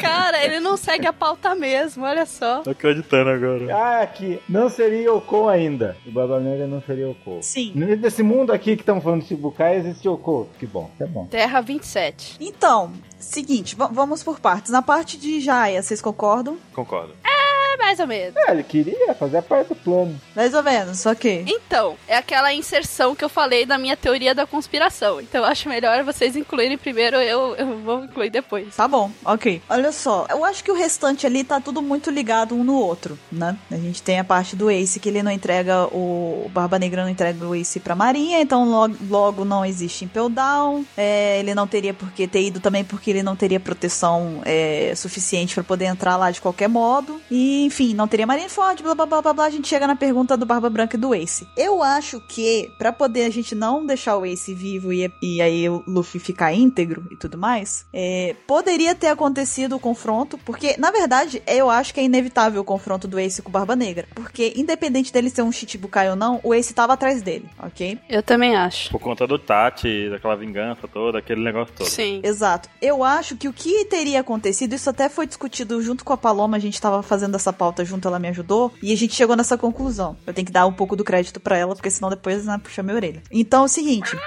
Eu acho que na briga entre o Ace e o Barba Negra, em vez dele ter pego o Ace pra mandar pra Marinha, ele teria matado o Ace. Eu acho válido. É, eu discordo em parte. E aí, em vez de Marineford, o que aconteceria na verdade seria uma grande guerra entre o Barba Negra e o Barba Branca. Barba Branca ganharia fácil. Entende? Eu acho que era isso que teria acontecido. Então, Barba Branca pode ser que ficaria vivo, realmente. Entendeu? E o Ace morreria. E aí a gente mantém o Luffy vivo. Que tal? Entende? Eu acho que era isso que teria acontecido. Então, Barba Branca pode ser que ficaria vivo, realmente. Entendeu? E o Ace morreria. E aí a gente mantém o Luffy vivo. Que tal? O importante é matar o ex. Cara, eu- eu ia, eu ia criar esse caos aqui, eu ia resolver isso de um jeito muito fácil. O Ace foi beber água de noite, tava com a luz apagada, ele resolveu não acender a- os pés, topou, caiu igual a Queen, entendeu?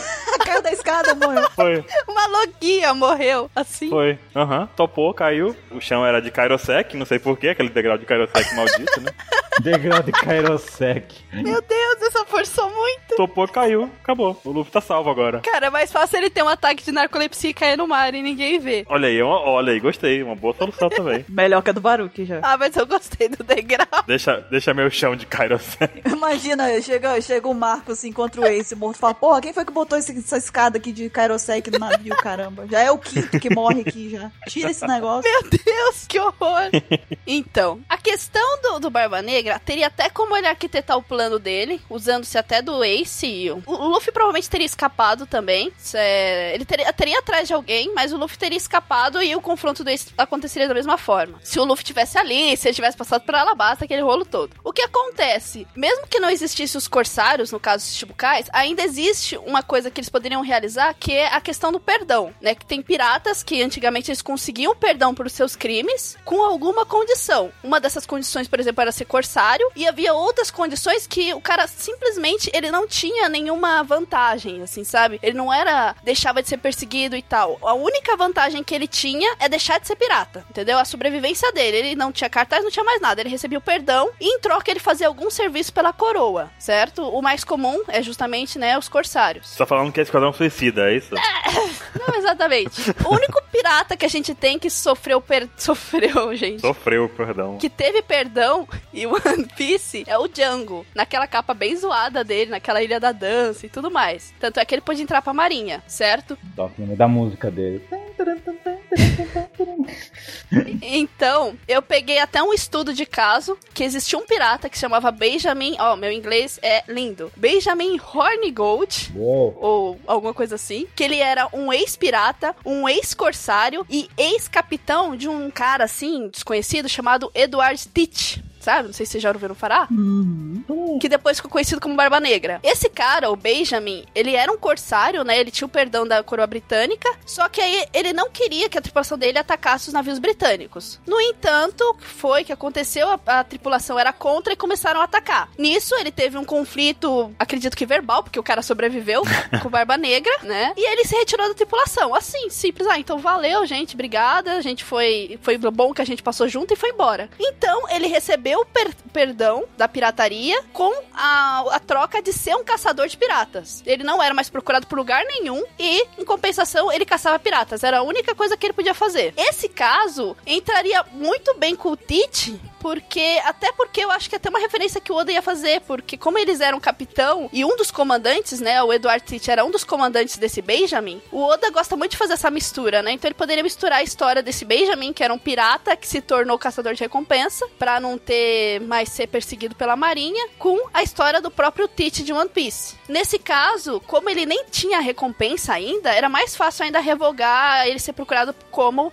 um pirata. Ele iria atrás de alguém de uma grande recompensa pra poder negociar O Ace, no caso. é negociar com alguém. E, e com isso, apesar de ser muito arriscado, ou seja, ele não teria proteção de Chichibukai e teria Barba Branca atrás dele, como ele seria um caçador de piratas, provavelmente ele teria acesso a Impel Down, sabe? Então seria muito mais arriscado, mas seria uma forma dele conseguir se infiltrar em Impel Down da mesma forma. Você tá me dizendo que Impel Down existiria porque ele foi lá e pegou o Ace e entregou pra Marinha em troca de ter a recompensa dele diferenciada. de ter os crimes dele, que nem deve ser tantos assim, acho que só a aliança com outro pirata, né? Falei assim: ah, então beleza, você não é mais considerado um pirata, a gente não vai te ajudar com Barba Branca, ó, se vira aí com essa sua treta, né? Mas caçando piratas enquanto ele foge do Barba Branca e do, do caso, ele poderia pegar o Ace, né? Pegar outros piratas menorzinhos, assim, só pra fazer um grosso, e com esses piratas usar- usar de pretexto pra conseguir invadir Impel Down. Isso na intenção de recrutar aquela galera que entrou pro bando dele. Uhum, sim. Então ainda teria como ele, fa- ele entrar em Pell Down. Só ele, basicamente.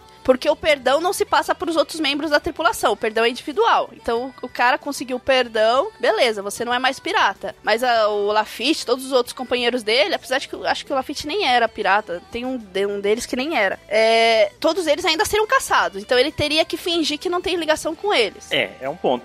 É um ponto. Eu, eu não sei. É bem conspiração, eu É bem conspiração. Parece uma coisa assim que você está querendo que isso aconteça, mas Marineford não vai existir.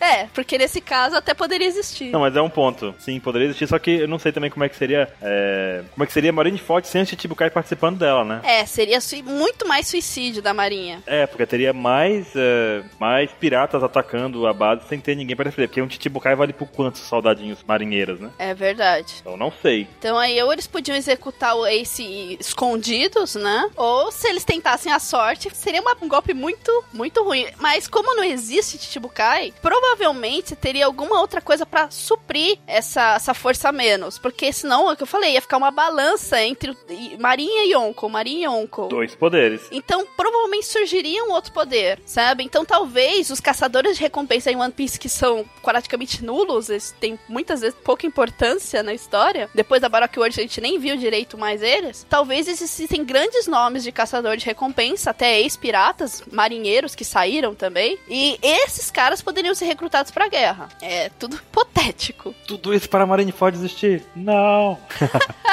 É só pra ver a treta rolar. Cara, não sei. Olha, eu ainda acho que é mais a cara de One Piece Pelo menos assim, em questão de, de história e tal. Eu acho mais a cara de ter sido, de repente, aquilo: o Barba Negra matar o Ace e havia uma guerra entre os, entre os dois bandos, Barba Branca e Barba Negra. E aí, dali, o Ace, sabe, morre, enfim, e dali pronto, partiu pra outra coisa, sabe? Eu acho, mas, mas a cara, não sei, não sei. Eu não sei se um personagem diz. É porque eu acho que o Barba Branca não ganharia muito nessa, nessa troca, porque ele teria que sofrer, ele teria que pegar o Ace, olha só, ele teria que pegar o Ace, é muita coisa arriscada, é muito risco que ele ia correr ali de não dar certo, sabe, pra poder ter a chance. Até porque o pessoal do bando dele fugiu por conta da rebelião que teve lá dentro, o Jim Bay que tava lá também ajudou, entendeu? E seria muito mais arriscado. A chance de não dar certo seria muito grande, do pessoal do, do pessoal do que entrou depois no bando não conseguisse entrar de novo, né? Não conseguisse sair de Impel Down, na verdade, né? Só que o único problema é que se ele não fizesse isso, né, algum meio de conseguir pessoas mais fortes pra estar com ele, no caso entrar em Pell Down, ele podia derrotar o Ace. OK, mas cara, ia vir Marco depois, ia vir Josu, ia, meu, ele ia ter o pescoço caçado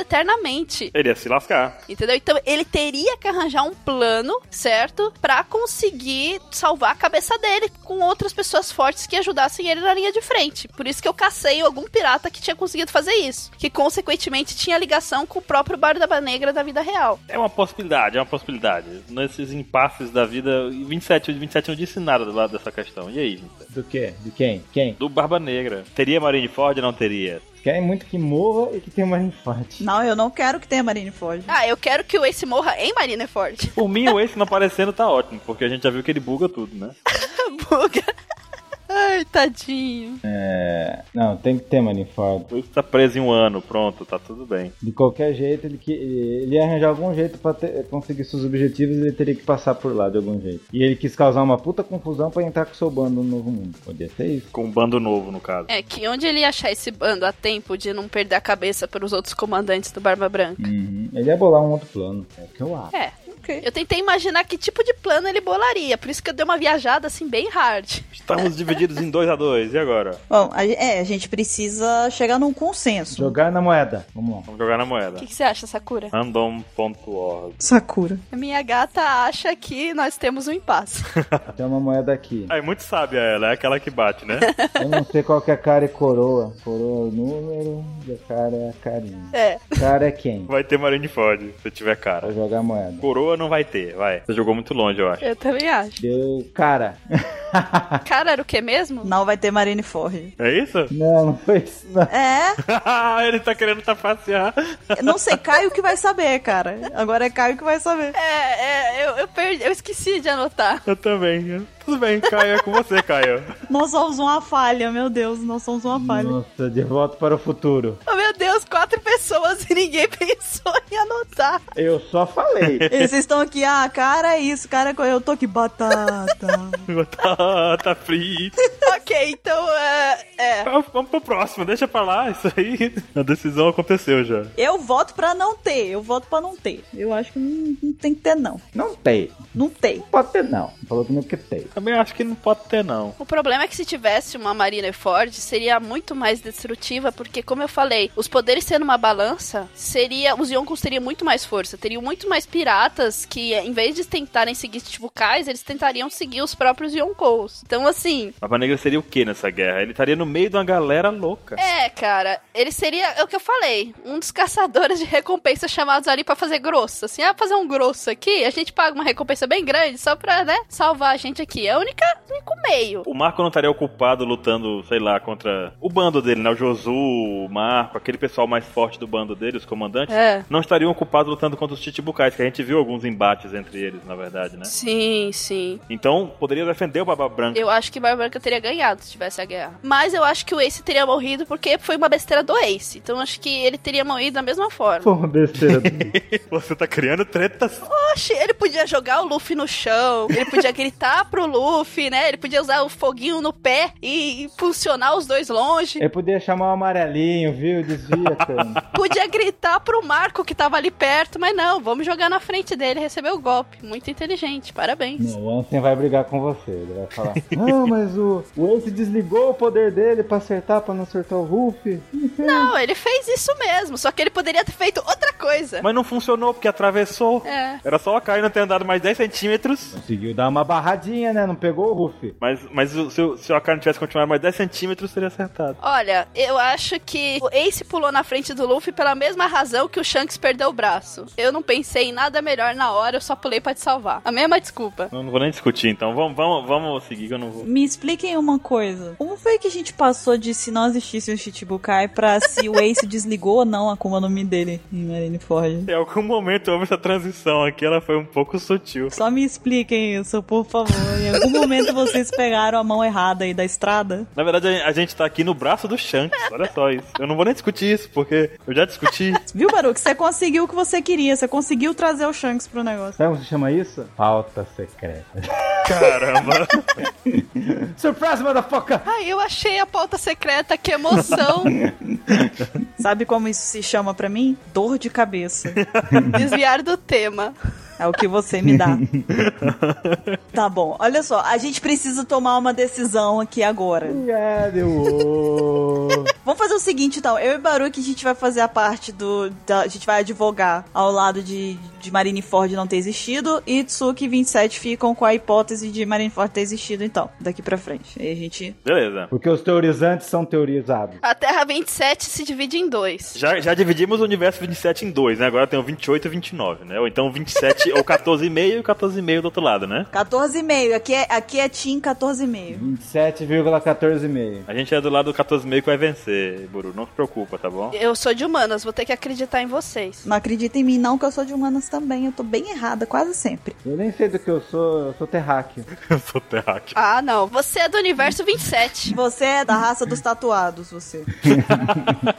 Nossa, dos tatuados é ótimo. Ô, vocês viram o Moana, tão tatuado lá. Fi- vamos, vamos passar pra frente, então. Vamos, vamos. Vamos agora para o Kuma, né? Tsuki. Tudo bem. Fé, foco e. Vamos lá. Ora o quê? É a foca. Ah, tá, entendi a foca. Ok, eu não vou rir de novo. Tudo bem. O Kuma seria apenas um revolucionário e possivelmente não teria sido modificado pela Vagapunk nos estudos para criar os pacifistas. Ah, dessa vez eu concordo. Não teria ido para Thriller Bark avisar Moria da guerra. Não teríamos a cena icônica do não aconteceu nada. Nesse caso, realmente não teria acontecido nada. Literalmente. Tá vendo? Ela foi pro time do 27, pegou ela. Agora, ela tá lendo. a- Realmente, isso é verdade. Tá igual ele no tópico passado. Ela tá. Ai, Desculpa.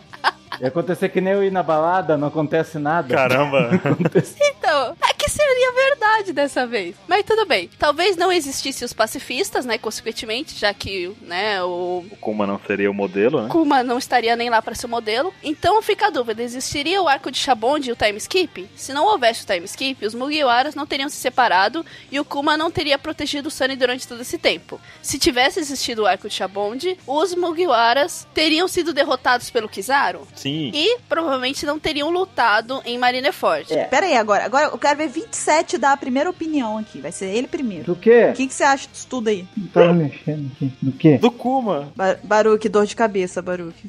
Do Kuma. O que, o que que é o do Kuma? O quê? Isso aí que mostrou. Se o Kuma não fosse o Chibukai, isso tudo não aconteceria. Você concorda, discorda? O Kuma estaria morto. Porque ele deu a vida pelo Zoro. Quer dizer, não, pelo Dragon. Peraí.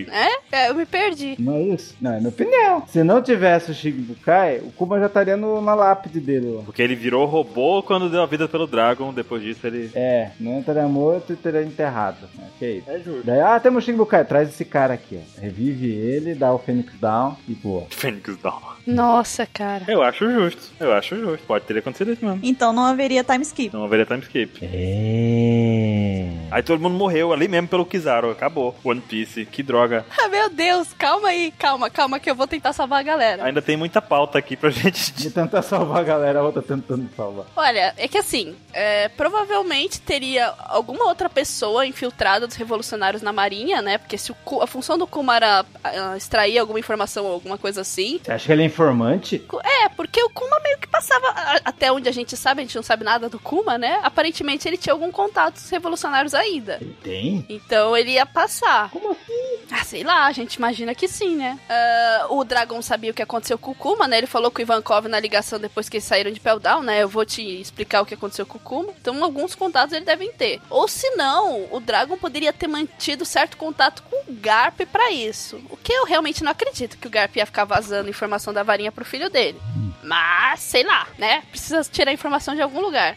Dendemushi dos D. Se o nada aconteceu realmente não tivesse acontecido, o Zoro ainda estaria 100% em Shabond, né? E com isso, os Mugiwaras teriam até, né? Porque todo mundo estaria 100%. Eles conseguiriam fugir porque não teria pacifista também. Então, aí eles estariam 100% pra lutar com o Kizaru. Eles não iam ganhar. Não, e eles poderiam simplesmente sair correndo loucamente, porque eles não seriam parados, barrados pelo pacifista. Eles estariam, sei lá, iriam pra outro lugar. Eles só não teriam sido enviados pro, pro time skip, eles teriam fugido. É, é. Só que o que acontece? Nesse cenário aparece o Rayleigh, né? Quando só sobrou o Luffy ali. Mas como eles iam aguentar um pouco mais de tempo, o Rayleigh ia aparecer, ia assumir a briga lá com o Kizaru, né? Tal, aí os Mugiwaras poderiam ter tempo pra fugir, se esconder, sei lá, até porque, como vocês disseram, não tinha pacifista. Só que assim, a ideia do time skip também foi do Rayleigh, né? Ele que falou assim: olha, vocês estão mal, assim, Luffy. Então eu acho que você deve ficar dois anos aí treinando. Então, depois de eles levarem esse couro pro, pro almirante, o Rayleigh pode tentar convencer eles, da mesma forma, a treinar. Concordo, concordo. Mas sem, sem ninguém. É, mas o negócio é que o time skip não teria sido tão é, conveniente como ele foi. Daquela forma, né? Bruto. Não teria. Cada um foi pro lugar certo, sabe? Sim, não teria. Teria sido alguma coisa bem mais bagunçada por ali. Não, todo mundo ia, ia bater que nem o Kid lá, o Kid perdeu o braço, É, seria assim mesmo. chapéu de palhão direto. Talvez seria ou eles fossem teimosos e quebra, fa- faria isso, né, que o 27 falou, se quebrariam no começo do Novo Mundo,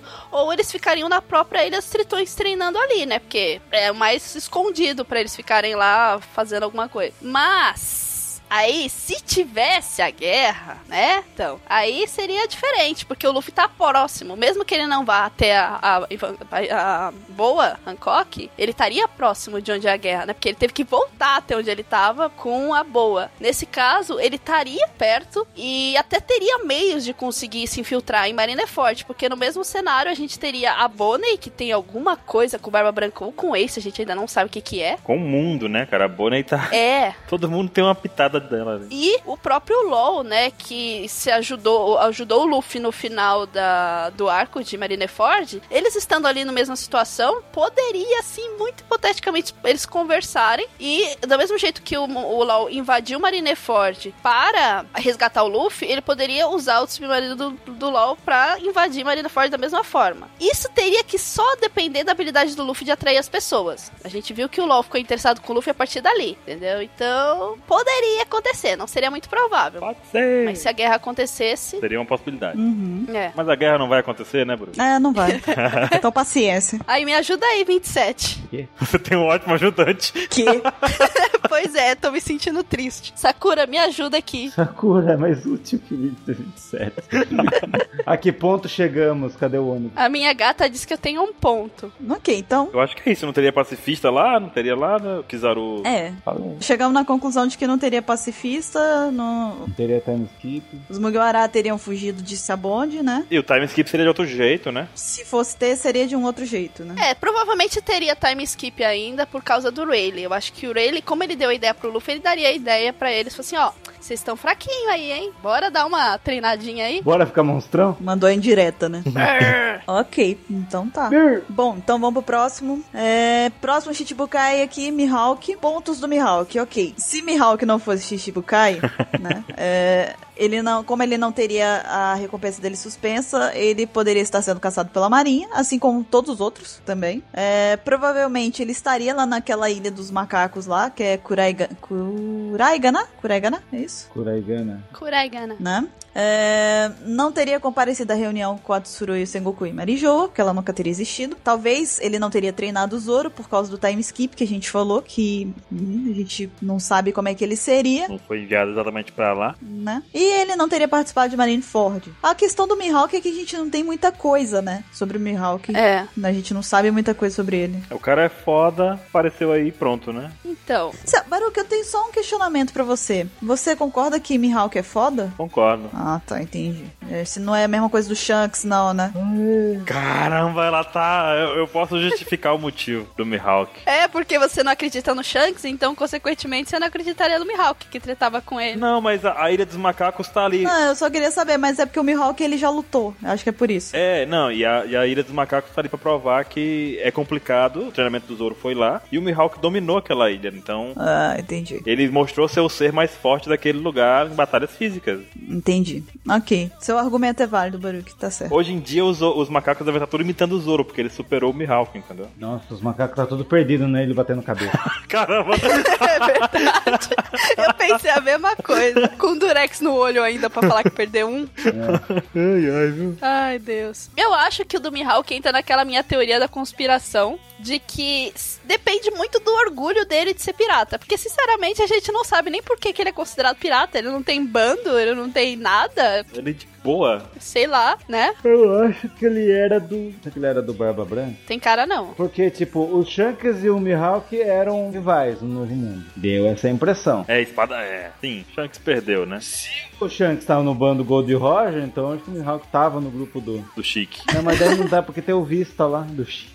É, então, é meio estranho, mas pode ser. Só que assim, se ele não tiver orgulho de ser pirata, essa teoria dele de. Essa conspiração que eu falei de se tornar caçador de recompensa, caçador de piratas, pra ter o perdão, poderia, assim, se ele não simplesmente não quisesse ser caçado pela marinha, só quisesse espadachins, beleza, falou assim, ó, então revoga aí minha recompensa, eu Cara, vou a ca- caçar piratas e vou trazer pra vocês. Em geral, ele será a mesma pessoa. Caraca, eu pensei numa coisa tão ridícula. Eu, eu acabei de ter uma ideia incrível sobre a teoria do olho do Zoro, cara. Posso contar pra vocês? Meu Deus, a minha é mais ridícula, mas vamos lá. É muito rápida. É tipo, um dos macacos, o Zoro conseguiu cegar um macaco com um golpe, e aí o olho do macaco que ficou ativo, foi, o- ele foi lá, olhou pro macaco, aí pegou a espada, furou o próprio olho, aí o macaco foi e furou o olho dele também, e o macaco ficou cego, e ele não. Pronto, é isso. Oi? O que, que vocês acham? Macaco faz, macaco imita? É. Exatamente, aí ele imitou o Zoro, só que ele só tinha um olho, então ele ficou cego, entendeu? Terra de quem tem, quem tem olho, não tem. Como é que é aquela frase? né? Em terra de cego, quem tem olho é rei. É isso aí. pois é, ele tinha um olho, os macacos não tinham, aí, entendeu? O Baruch fez igual o Chapolin agora, com ditado. Então tá bom. Filho de peixe com os petos se fere. Como é? Nossa, fala uns negócios nada a ver. Que o Chapolin falava, é igual aquele ditado. Em casa de ferreiro, filho de peixinho, será? Sabe? Uns negócios assim, nada a ver. Muito boa essa. Ok, aqui. Então vamos, vamos seguir então, né, Baruch? Vamos pro próximo. O 27 não tinha uma teoria também? Ah, é verdade, 27. Você quer compartilhar esse pensamento? Que teoria do quê? Da conspiração. Você falou que tinha uma inspiração do Mihawk. Você lembrou de uma teoria? Já esqueceu. Ah, eu, não, eu criei uma agora. Então diga. Porque ficou pergun- perguntando assim, nossa, mas que bando era o Mihawk? Que bando? Não sei porque eu lembrei do bando do Drake. Não dá a ver, né? Não, não, não, não é tão ruim, não. Não, será que o Drake herdou o bando do Mihawk? Ah, sei lá. Porque eles se vestem iguais. Acho que não, acho que a idade não bate. O bando do Drake antes dele virar cantor, né? É a raça dos, dos se vestem iguais agora. É. Até aí tinha uma teoria muito antiga de que o Haley era o primeiro é, melhor espadachim do mundo, ou pelo menos o anterior, por causa que a roupa dele, que- a roupa que ele usava antigamente era igual ao do Mihawk. Verdade. Qual que é o nome do, ba- do bando do Drake? Não sei. As Drake Z. As Drake. É que ele é red flag, né? Bandeira vermelha, não tem nada a ver com isso. Ah, tô, tô bêbado. Provavelmente a gente vai ter um flashback muito triste pra saber da história do Mihawk algum dia. Né, imagina se for o Mihawk falou, Drake, vá lá no Kaido lá. Tá. Tá. Tudo a ver. Tudo a ver, né? Ok. Bom, de- me deixa seguir com a boa Hancock, digo. É, a, a boa Hancock aqui, pra começo de conversa. É Piratas Drake o nome do bando dele. Ah, tudo a ver. Drake, os Drake Cat. Nossa, que porcaria de nome. Mas então, a boa Hancock. Ela primeiro não teria aquele acordo de proteção de Amazon Lily. Então teremos um probleminha básico aí, eu concordo muito com isso. Ela também não teria conseguido levar o Luffy até Impel Down. E talvez ela nem conhecesse o Luffy, Uhum. né? É. De acordo com as coisas que a gente já falou. E a questão todinha justamente é essa. O Luffy poderia ter ido pra qualquer outra ilha, então, né? E também ela não teria lutado em Marineford. A gente não sabe muito bem, assim, a gente sabe muita coisa da Hancock, sabe mais do passado dela, mas a gente não sabe das atividades dela, é, fora do que a gente viu ali, fora da ajuda que o Luffy deu a ela. Eu não sei se ela... Ela teria problema em manter a Amazon Lily, acredito. Sim. Porque a Amazon Lily com certeza seria um lugar muito procurado, muito requisitado. Poxa, uma ilha de mulheres é, é igual tipo o sonho do Sanji, né? Só que ele caiu na ilha errada. Uhum. É. Mas, então, é, a ilha seria muito procurada e não teria nada que pudesse impedir as pessoas de ir lá, a não ser a força das próprias piratas, que talvez, né, com o tempo fosse se cansando, ou então fosse virando uma ilha bem estranha, na verdade, né, bem não muito divertida. Sim. Eu até falei um pouco antes com o Baruque sobre isso. Eu dei uma animada antes da Paxcast começar. Eu acho que só teria duas saídas pra Hancock conseguir proteger a ilha dela. Ou as Amazonas seriam muito mais violentas, né, Pra garantir a própria segurança. Por exemplo, o Luffy entrou lá, ele até conseguiu ficar vivo, né? Ele foi preso. Eles poderiam ter uma política assim, ó, pisou aqui, morreu. Se der pra matar, né, a gente mata. É bem provável que fosse assim, né, acredito. É, pro- mais provável, ou elas teriam que se aliar a algum outro Yonko pra conseguir, te- eh, conseguir proteção. Aquela coisa que eu falei, né? A balança, poder mais forte. Aí seria a Big Mom, por ser uma mulher, ou muito dificilmente, precisava de uma diplomacia muito boa, ser o Shanks por causa do Rayleigh. porque elas têm uma, uma dívida com o Rayleigh, né? Elas aceitam o Rayleigh na ilha delas. E se ele vê que a ilha tá sofrendo muito por causa dos ataques constantes, que elas não estão mais dando conta, né? Como o Baruch falou, ele poderia tentar negociar um jeito do, né? Que o Shanks é tipo um discípulo dele, por assim dizer, consideração, dar um jeito de proteger a ilha lá. É, teria, ela teria que ter um bar lá pra poder fazer isso acontecer, né? Abrir o bar das cujas É, é, Bar das Cujas. pro, pro Shanks poder visitar lá com frequência, proteger a ilha, ter interesse naquela região, né? O bar da Distas Cujas. Eu só vejo essa opção, tem que ter um bar lá na ilha, porque senão. a gente pode dar um jeito. É, acho que é isso. Então, vamos para do Flamingo. É você mesmo. É, esse aí eu não sei se teria mudado muito ou não. É você mesmo, 27, que vai falar dele. Por que, que eu falo os mais carniços? Na verdade era eu, né? Mas já que o Baruque me, me vê toda a brincadeira. É você? Mas porque foi eu agora, não foi não? Ah, vocês não lembraram nem o cara coroa, gente. Desculpa aí. Mas eu achei que depois de mim fosse ele.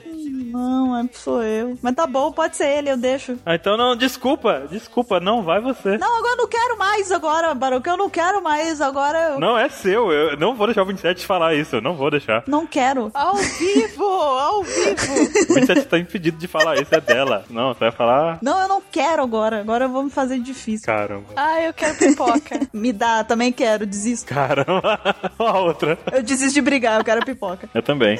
ok, então eu vou brigar de novo com você, que você quer pipoca, eu quero pipoca, e aí, como é que fica? Mais pipoca. Ah, eu queria guerra. Vocês não me deixaram ter guerra, então eu quero pipoca. Você quer matar as pessoas? Caramba. Não, aí é uma consequência da guerra. É pra isso que estamos aqui. A Tsuki é muito engraçada, que ela me vem que, não, eu, eu, eu, eu quero salvar os Mugiwara, o Luffy, não sei o que, não sei o que, mas ela tá querendo votar na guerra pra matar todo mundo também, né? É confuso agora, pensando nisso é contraditório, né? Não, eu disse que eu queria salvar os chapéus de palha, não disse que eu ia salvar o Waits. Pesado, Ah. pesado, pesado. Ela tá querendo mais cal que a gente. Então vamos pro cara que gosta de caos, então, né? Vamos pro do Flamengo também, vamos falar dele. Se não fosse Shichibukai, possivelmente ele não teria casa de leilões lá em Shabonde, né? É, É, né? Isso que vai. Mais ou é, menos. é, é. Mais ou menos, mais ou menos. É, não teria como ele realizar as pesquisas com o Xer sem ser investigado. É verdade, muito verdade isso. Teria muito mais cuidado se tivesse. Não teria como traficar a economia artificial no submundo sem sair impune também. Também acho. Não teria ido pra Marineford, atacado Moria e nem teria ido para a reunião lá, né, com a Tsuru e Sengoku. É, isso eu concordo. E aí uma perguntinha. Ele teria pego o Dressrosa pra ele? Teria feito tudo que ele fez lá com o Rei Riku? Então, o do Flamengo tudo dependeria se ele- o que ele conseguiria com a informação que ele tem, né? Ele sabe do tesouro de Maria Joa e ele era um ex Tenryubito. Então, ele se apoiaria nessa ideia, né? Que eu tentaria rever o seu título de Tenryubito, ia casar o caos em todo mundo, né? Como ele sempre faz. E a importância que ele teria, ou seja, o, o tamanho desse segredo e a importância dele como Tenryubito, que determinaria se ele conseguiria manter todas essas coisas, o leilão, o tráfico e até o domínio de Dressrosa. Mas eu acredito que pelo menos dominar Dressrosa ele ia tentar. Eu acho que sim também. Até porque a família dele era de lá, né? Originalmente, né? Assim. Uhum. Eu acho que sim, acho que ele tentaria, pelo menos tentaria tomar a derrota. Eu acho que ele conseguiria, sim, porque o plano dele. Ah. Talvez ele não conseguisse manter por muito tempo, né? Mas, como a Kumanomi da Suga era muito boa e faz o pessoal esquecer, mesmo quem ia investigar lá, logo virava brinquedo e esquecia o que tava fazendo, né? Então ele tinha a proteção da Suga ali. É complicado do do Flamengo por causa disso. Não, de, diferente do Crocodile, ele tinha a própria Suga que já encobria os rastros dele também, né? Sim, sem dúvida. Então isso era uma vantagem muito grande. E toda essa questão do título dele de Teirubito, ele saber o que que é esse tesouro, né? Então ele tem ah, pano pra manga, ele tem com o que chantagear, então ele não teria tanto acoberto quanto ele tem, mas ele teria o rabinho quente, do mesmo jeito. Rabinho quente. Eita. É uma expressão. Ok, é uma expressão muito boa. O que, que você acha, 27? Do Flamengo sem ser Chichibukai, o que, que ele seria? O que, que ele teria feito na vida dele? Rabinho quente do Shikibukai? Que, que- onde foi para isso? Não, não. o que seria do Flamengo com um rabinho quente? Opa. Seria o Overhito. yeah, yeah, yeah. Não, mas falando agora ali, ó, ele tomaria Dressrosa? Você acha que ele tomaria Dressrosa sem ser Chichibukai? Que horror. Se ele tomaria? Uhum. Sem ser Chichibukai, ele conseguiria? Ele tomaria. Ele tomaria. Bater no peito e fala, foda-se, vai lá, pica. Vai lá, pica, não para com ele. Ó, sete anos, Cara, isso ficou muito feio. Ficou. sete anos. Ainda mais depois do rabinho quente, isso ficou muito feio. Rabinho quente, pica. Que horror. É, é como você falou, 27, que o Crocodile seguiu um pouco. O do Flamengo ia no D da questão. Caramba, ele não para. Nem questão, nem tem G. O ponto de da questão. Mas enfim, você disse lá atrás, 27, que o Crocodile seguiu os passos do Flamengo, né? Sim. Nesse caso, pra ele seguir o passo do Flamengo, o Flamengo teria que ter tomado 10 ossos, né? Sim. É. Cara, parece o governo brasileiro. As tretas internas, né? Os presidentes são chiquibucais. Ah, vocês podem fazer o que vocês quiserem. Daí tá essa merda. Só que no caso de One Piece, os Chichibukais são muito mais competentes, né? É, então. É, então. Os Chichibukais fazem acontecer aquilo. O caos. Cada um se elege, daí o 7 fica brigando. É legal. Mas sempre tem o 7 ali. Mas enfim, o que que é? Se o do Flamengo conseguiria tomar Dressrosa, ele conseguiria, então ok. Ô, toma até com canudinho. Eita porra. Nossa, cara. ele pode ser que ele não conseguisse manter o leilão de escravos e o tráfico, apesar de que dependeria muito do tamanho do segredo do tesouro de Maria Joa. Ah, mas daí ele ia fazer o submundo. É que ali em Sabaoda é mais exposto, né? Mais luxuoso. É, o leilão não dá, né? É. Teria aquela mesma coisa, ele agia por um codinome, né? A própria Marinha tava, entre aspas, surpresa quando descobriu que ele era o Joker, né? Uhum. E a gente descobriu que o Caesar também era financiado pela Big Mom também, né? Então o Caesar tinha um dinheirinho ali. Então eu ainda acho que existiria. O X eu acho que seria complicado, né? Mas. Também acho. Tudo depende do quanto bom ele vai ser de esconder a história toda. É, É isso? do Flamengo. Do Flamengo é isso. Então é isso. Se o Baruque falou, tá falado. Tá, porra, agora pronto, ela tá. Tá falado. O Baruque fala, vira lei. Ó o perigo. Ô, louco, hein? Ô louco, ô louco, meu. O louco, meu. Tá bom então, então 27 agora. Fale do Lô, do Rô, Ó. Rô. É, esse é um cara que eu s- nunca sei falar o nome direito. Sempre fala de Ló, Lau, É o Falau. É o Ró, Ró. Turafagaro, Ró. Mas vai, 27 é você. Uro. Vamos falar sobre Uro. O que teria acontecido? Não teria entregado 100 corações para a marinha para se tornar tipo Shibukai, para se sertanejo. E teria ido pra Punk Hazard? Ele saberia a localização? Pancada desistiria se Marineford tivesse sido diferente? É, então. Com a ilha destruída lá? Isso dependeria se ele não tivesse morrido na minha guerra, né? Então, temos dois universos aqui pra discutir, né? Bururu, no nosso universo não existe pancada. tipo, Então, acabou. Não é verdade? Você percebeu o caos que você fez? É. O caos, adoro o caos. Adoro. Caos Dragon Ball. No universo deles, dois, do 27 Atsuki, é existe Punk Hazard. Sim. Vocês são muito bondosos, vocês dois. Vocês, vocês não. Também acho, tem que querer, tem que. Eu acabei de falar que se o LOL não tiver morrido na minha guerra, você acha que eu sou boazinha? Caramba, o Lau não tinha morrido na guerra dela, ela matou o Lau na guerra, tá pior ainda. Caraca. Ela já propôs uma guerra. Tem a guerra da Tsuki já. O Lau chegou lá de submarino, vem aqui, Ruff. Morre, pum. Morre. Puxa. É porque ele chegaria no começo da guerra, né? Se ele fosse ajudar os Mugiwaras, seria complicado porque, como os Mugiwaras estariam juntos em Shabond, eles iriam juntos salvar o Ace. E aí a chance de dar merda seria muito maior. Ih, ia? Mas não conhecia. Aí, Se conhecer? Ih, Discutam vocês dois aí, velho. Esse universo é de vocês. É, eu e o Baruque, a gente tá no nosso universo aqui. O universo é de você. O nosso tá tranquilo aqui, não tem nada disso. Então, maluco. Vocês ficam querendo salvar todo mundo aí no de vocês, depois vocês ficam se lascando pra poder arranjar nexo nas coisas. É, Ah, então pula Punk Hazard, porque sim. tá difícil. É, não teria aliança pirata também, né? O Sengoku ainda se é almirante de frota, daí os dois não teriam tratado em Punk Hazard. É. Punk Hazard só existiria se a lábia do Flamengo fosse o suficiente pra conseguir esconder tudo isso só com o segredo do tesouro de Maria Joa e o título de ex Bibi. Mas existiria, mas ela seria uma ilha acessível, porque do jeito que ela é hoje, é hoje, ó, como se fosse. né? Do jeito que ela foi apresentada, meio fogo e meio negócio, aquele veneno, aquele negócio todo, né? Não, peraí, mas a a ilha, existe- a ilha não tinha fogo no gelo, tinha o Vegapunk lá. Não tinha. Pois é, a ilha era uma ilha normal, era. Mas era, era o, log, o log dela funcionava lá, pro povo pegar? Não, Eu acho que sim, porque bugou depois do Akainu e do Aokiji, né? deu um branco agora. Bugaram a ilha toda. Olha, se tivesse guerra, teria mais sentido deles, es- de, de Punk Hazard existir. Não tem guerra. Mas se não existisse, eu acho que também poderia existir em Pel- é, Punk Hazard, porque Punk Hazard existe mais pelo do Flamingo. Não teria daquela forma. Se não tivesse guerra, não teria a briga do Aokiji com o Akainu e a ilha não seria bugada daquele jeito. Mas ela ainda existiria, o do Flamingo poderia continuar fazendo experiências lá, se ele tivesse cacique pra esconder tudo. Mas o Lau teria ido pra pancada. Se Eu acho que sim. ele estiver vivo, né? Se ele estiver vivo. Se ele tiver sobrevivido à guerra hipotética, sim, ele, eu acho que iria. Que ele iria atrás de um jeito de derrotar o do Flamingo, né? E se a ilha fosse escondida, ele caçando do Flamingo e tal, ele poderia encontrar ele eventualmente. Porque o do Flamingo não seria necessariamente caçado, porque ele tem um as na manga, Tinha um ex? né? Pra se esconder. Ele tem o título, ele tem o segredo. ele tem um ace na manga. Eita, porra! O ex tá morto. Então, Ele tá morto. no universo de vocês ele tá vivo. Não, ele tá morto. Não, se viver, buga tudo. Ele tem que. Não, ele tá morto. Ele, ele, ele lutou com o Barba Negra e morreu. Ah, ele morreu por Barba Negra, né? Ele topou na escada de Kairosek. É verdade, desculpa, ele morreu lá com Barba Negra, fora de cena, né? E o Luffy ficou sabendo por uma carta. É.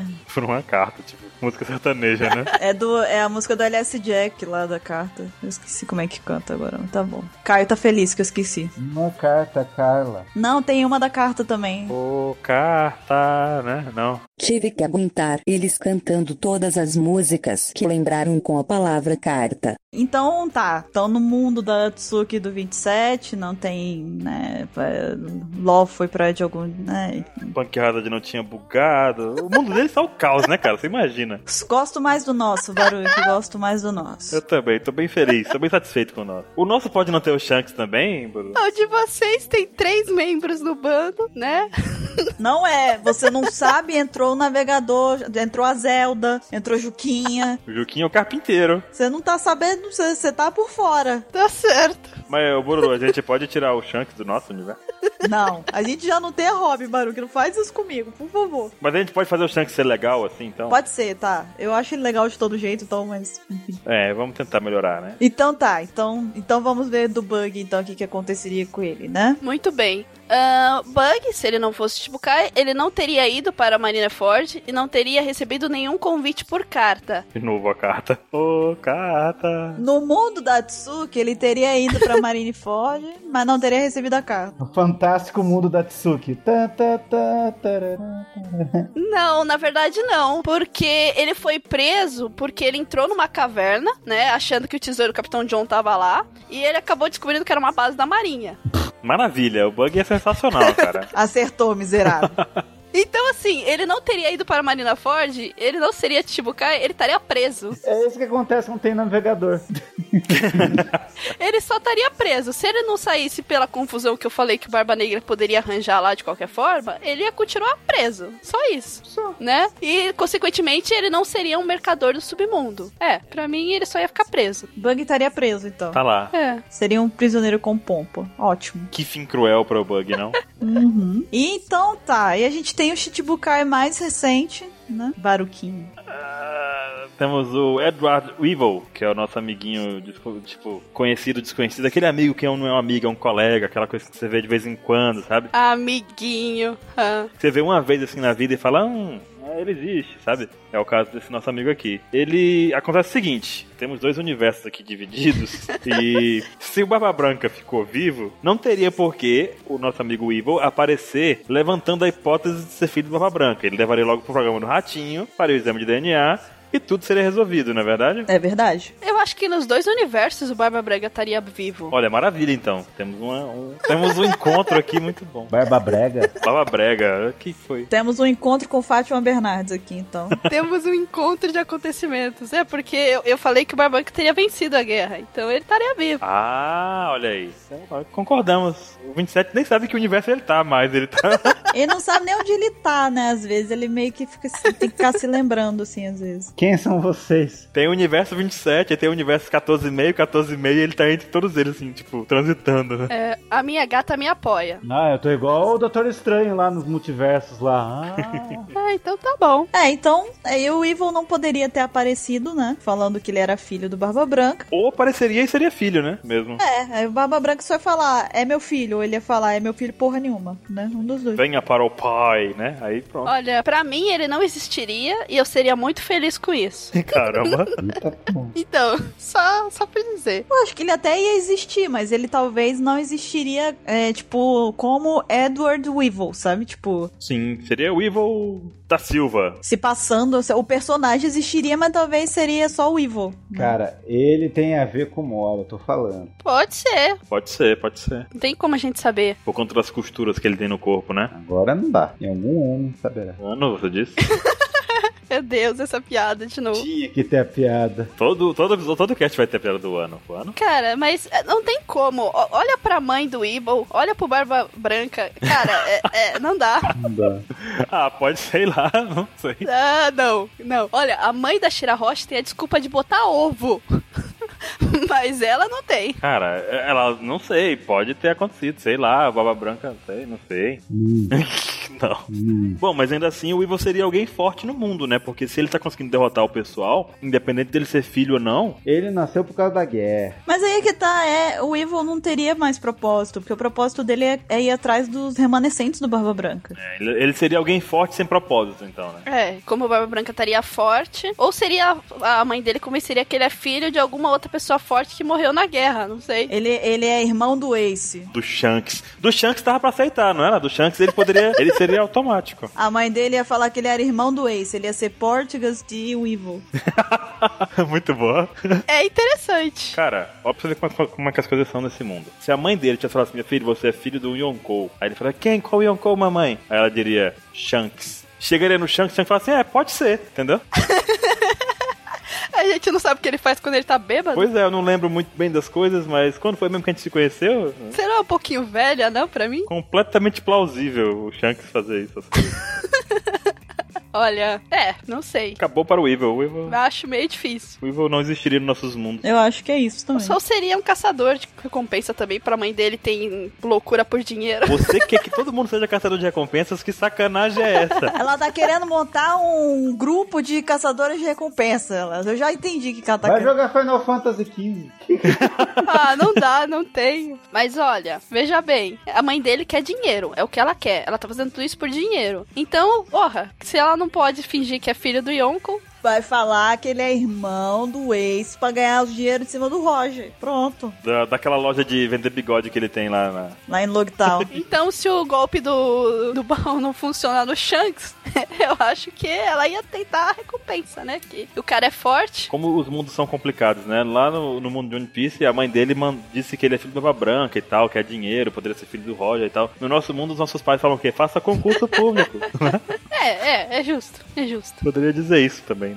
Se ele fizesse concurso público, ele seria marinheiro. Então, a gente já falou aqui de todos os Chichibukai, mas a gente tem algumas hipóteses extras que acabam que ficam um pouquinho atreladas, né, nesse assunto, que é o seguinte, o primeiro é que o Ace, ele a gente sabe que ele já foi convidado pra poder se tornar um Chichibukai. Isso aconteceu no capítulo 552 e no episódio 461, né? Barulho que tá editando a pauta. Neste momento, pra me bugar. ele tá editando a pauta. Não, não, não, não, é sério o que eu disse. OK, tá bom. É muito mágico, você tá lendo o negócio, ele tá criando novas informações. Do nada, é. É, Então, pra, é importante a gente só saber que se não existissem os Chichibukai, o Ace não teria sido convidado pra se tornar um Chichibukai, né? Também tem aquela questão que a gente já levantou aqui também, que é em relação ao Okiji e a Kaino terem brigado, né? Porque se não existisse Marineford, né? A gente sabe, Universo 14,5, número 1. né?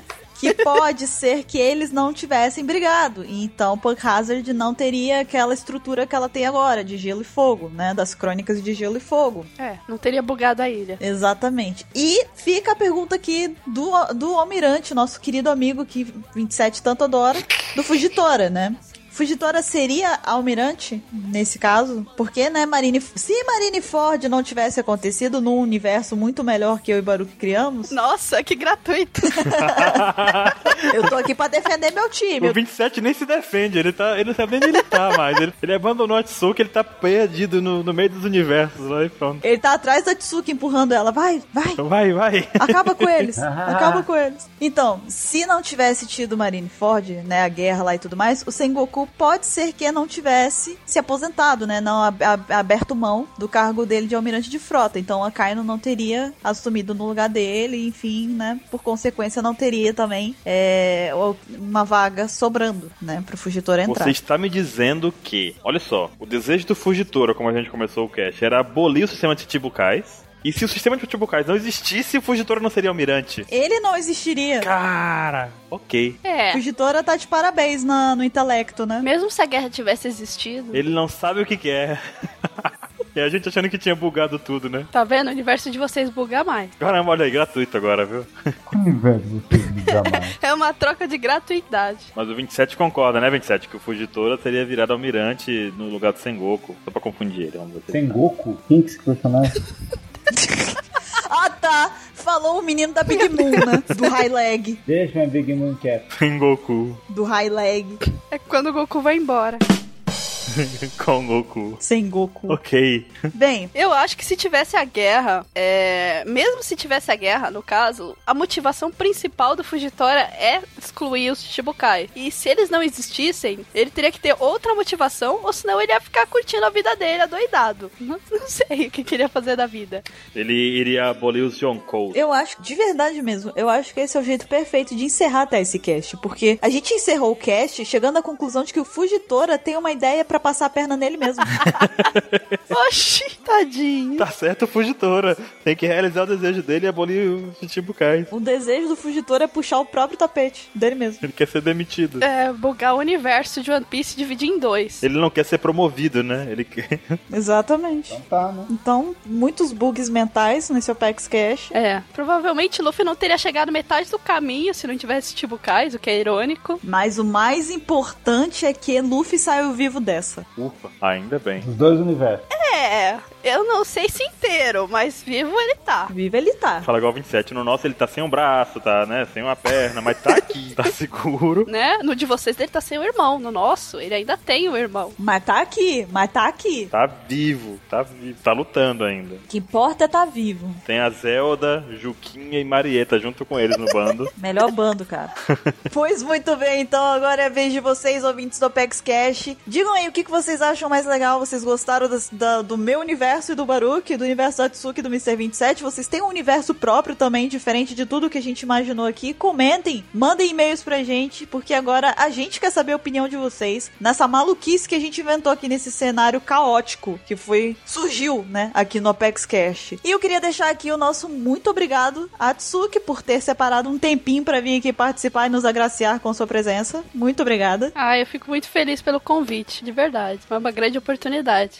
Esperamos ter você aqui mais vezes. Isso é legal, isso é legal. Você é legal. 27 chegou na conclusão que ele chegou. Obrigada. Ela é legal, ela é legal. Essa menina é legal. Ah, eu queria agradecer muito pela oportunidade que vocês me deram, né? Como eu disse, eu ainda tô crescendo muito como canal, eu tenho muita coisa que aprender. Mas eu fiquei muito feliz, eu conversei bastante com o Baruque antes é, do OpexCast, foi muito divertido. Eu fiz ele dormir altas horas da madrugada, porque eu falo muito. Mas assim, eu estou sempre evoluindo. O legal de One Piece é sempre discutir com todo mundo, ouvir todas as opiniões, isso que é bem legal, né? Não concordar sempre. Não é porque eu tenho razão ou que você tem razão que a gente tá certo. Geralmente ninguém tá certo em One Piece, só o Oda. Exato. Então, no final, todo mundo tá errado junto. E isso que é legal, né? A gente poder debater. Então, é, eu queria agradecer de verdade, assim, muito emocionada com tudo isso que tá acontecendo. Pois então, muito bem. A gente deixa também aqui reforçando o nosso convite para que vocês cliquem no link ali do canal da Tsuki, confiram lá, se inscrevam no canal e fiquem por dentro dos vídeos dela. E nós vamos ficando por aqui. E a gente se vê no próximo Apex Cash. Até lá! Tchau. Bye bye, amigos. Sei lá, Lu, vamos, vamos tirar o Shanks do nosso, vamos. Sai fora, Baruque. Ó, Baruque, não começa. Tirar o Shanks do universo. Um beijo pra todos os meus inscritos, meus chanceleres aí. A gente bota Robin, mas tira o Shanks. tá bom, então pode. Vambora, chega.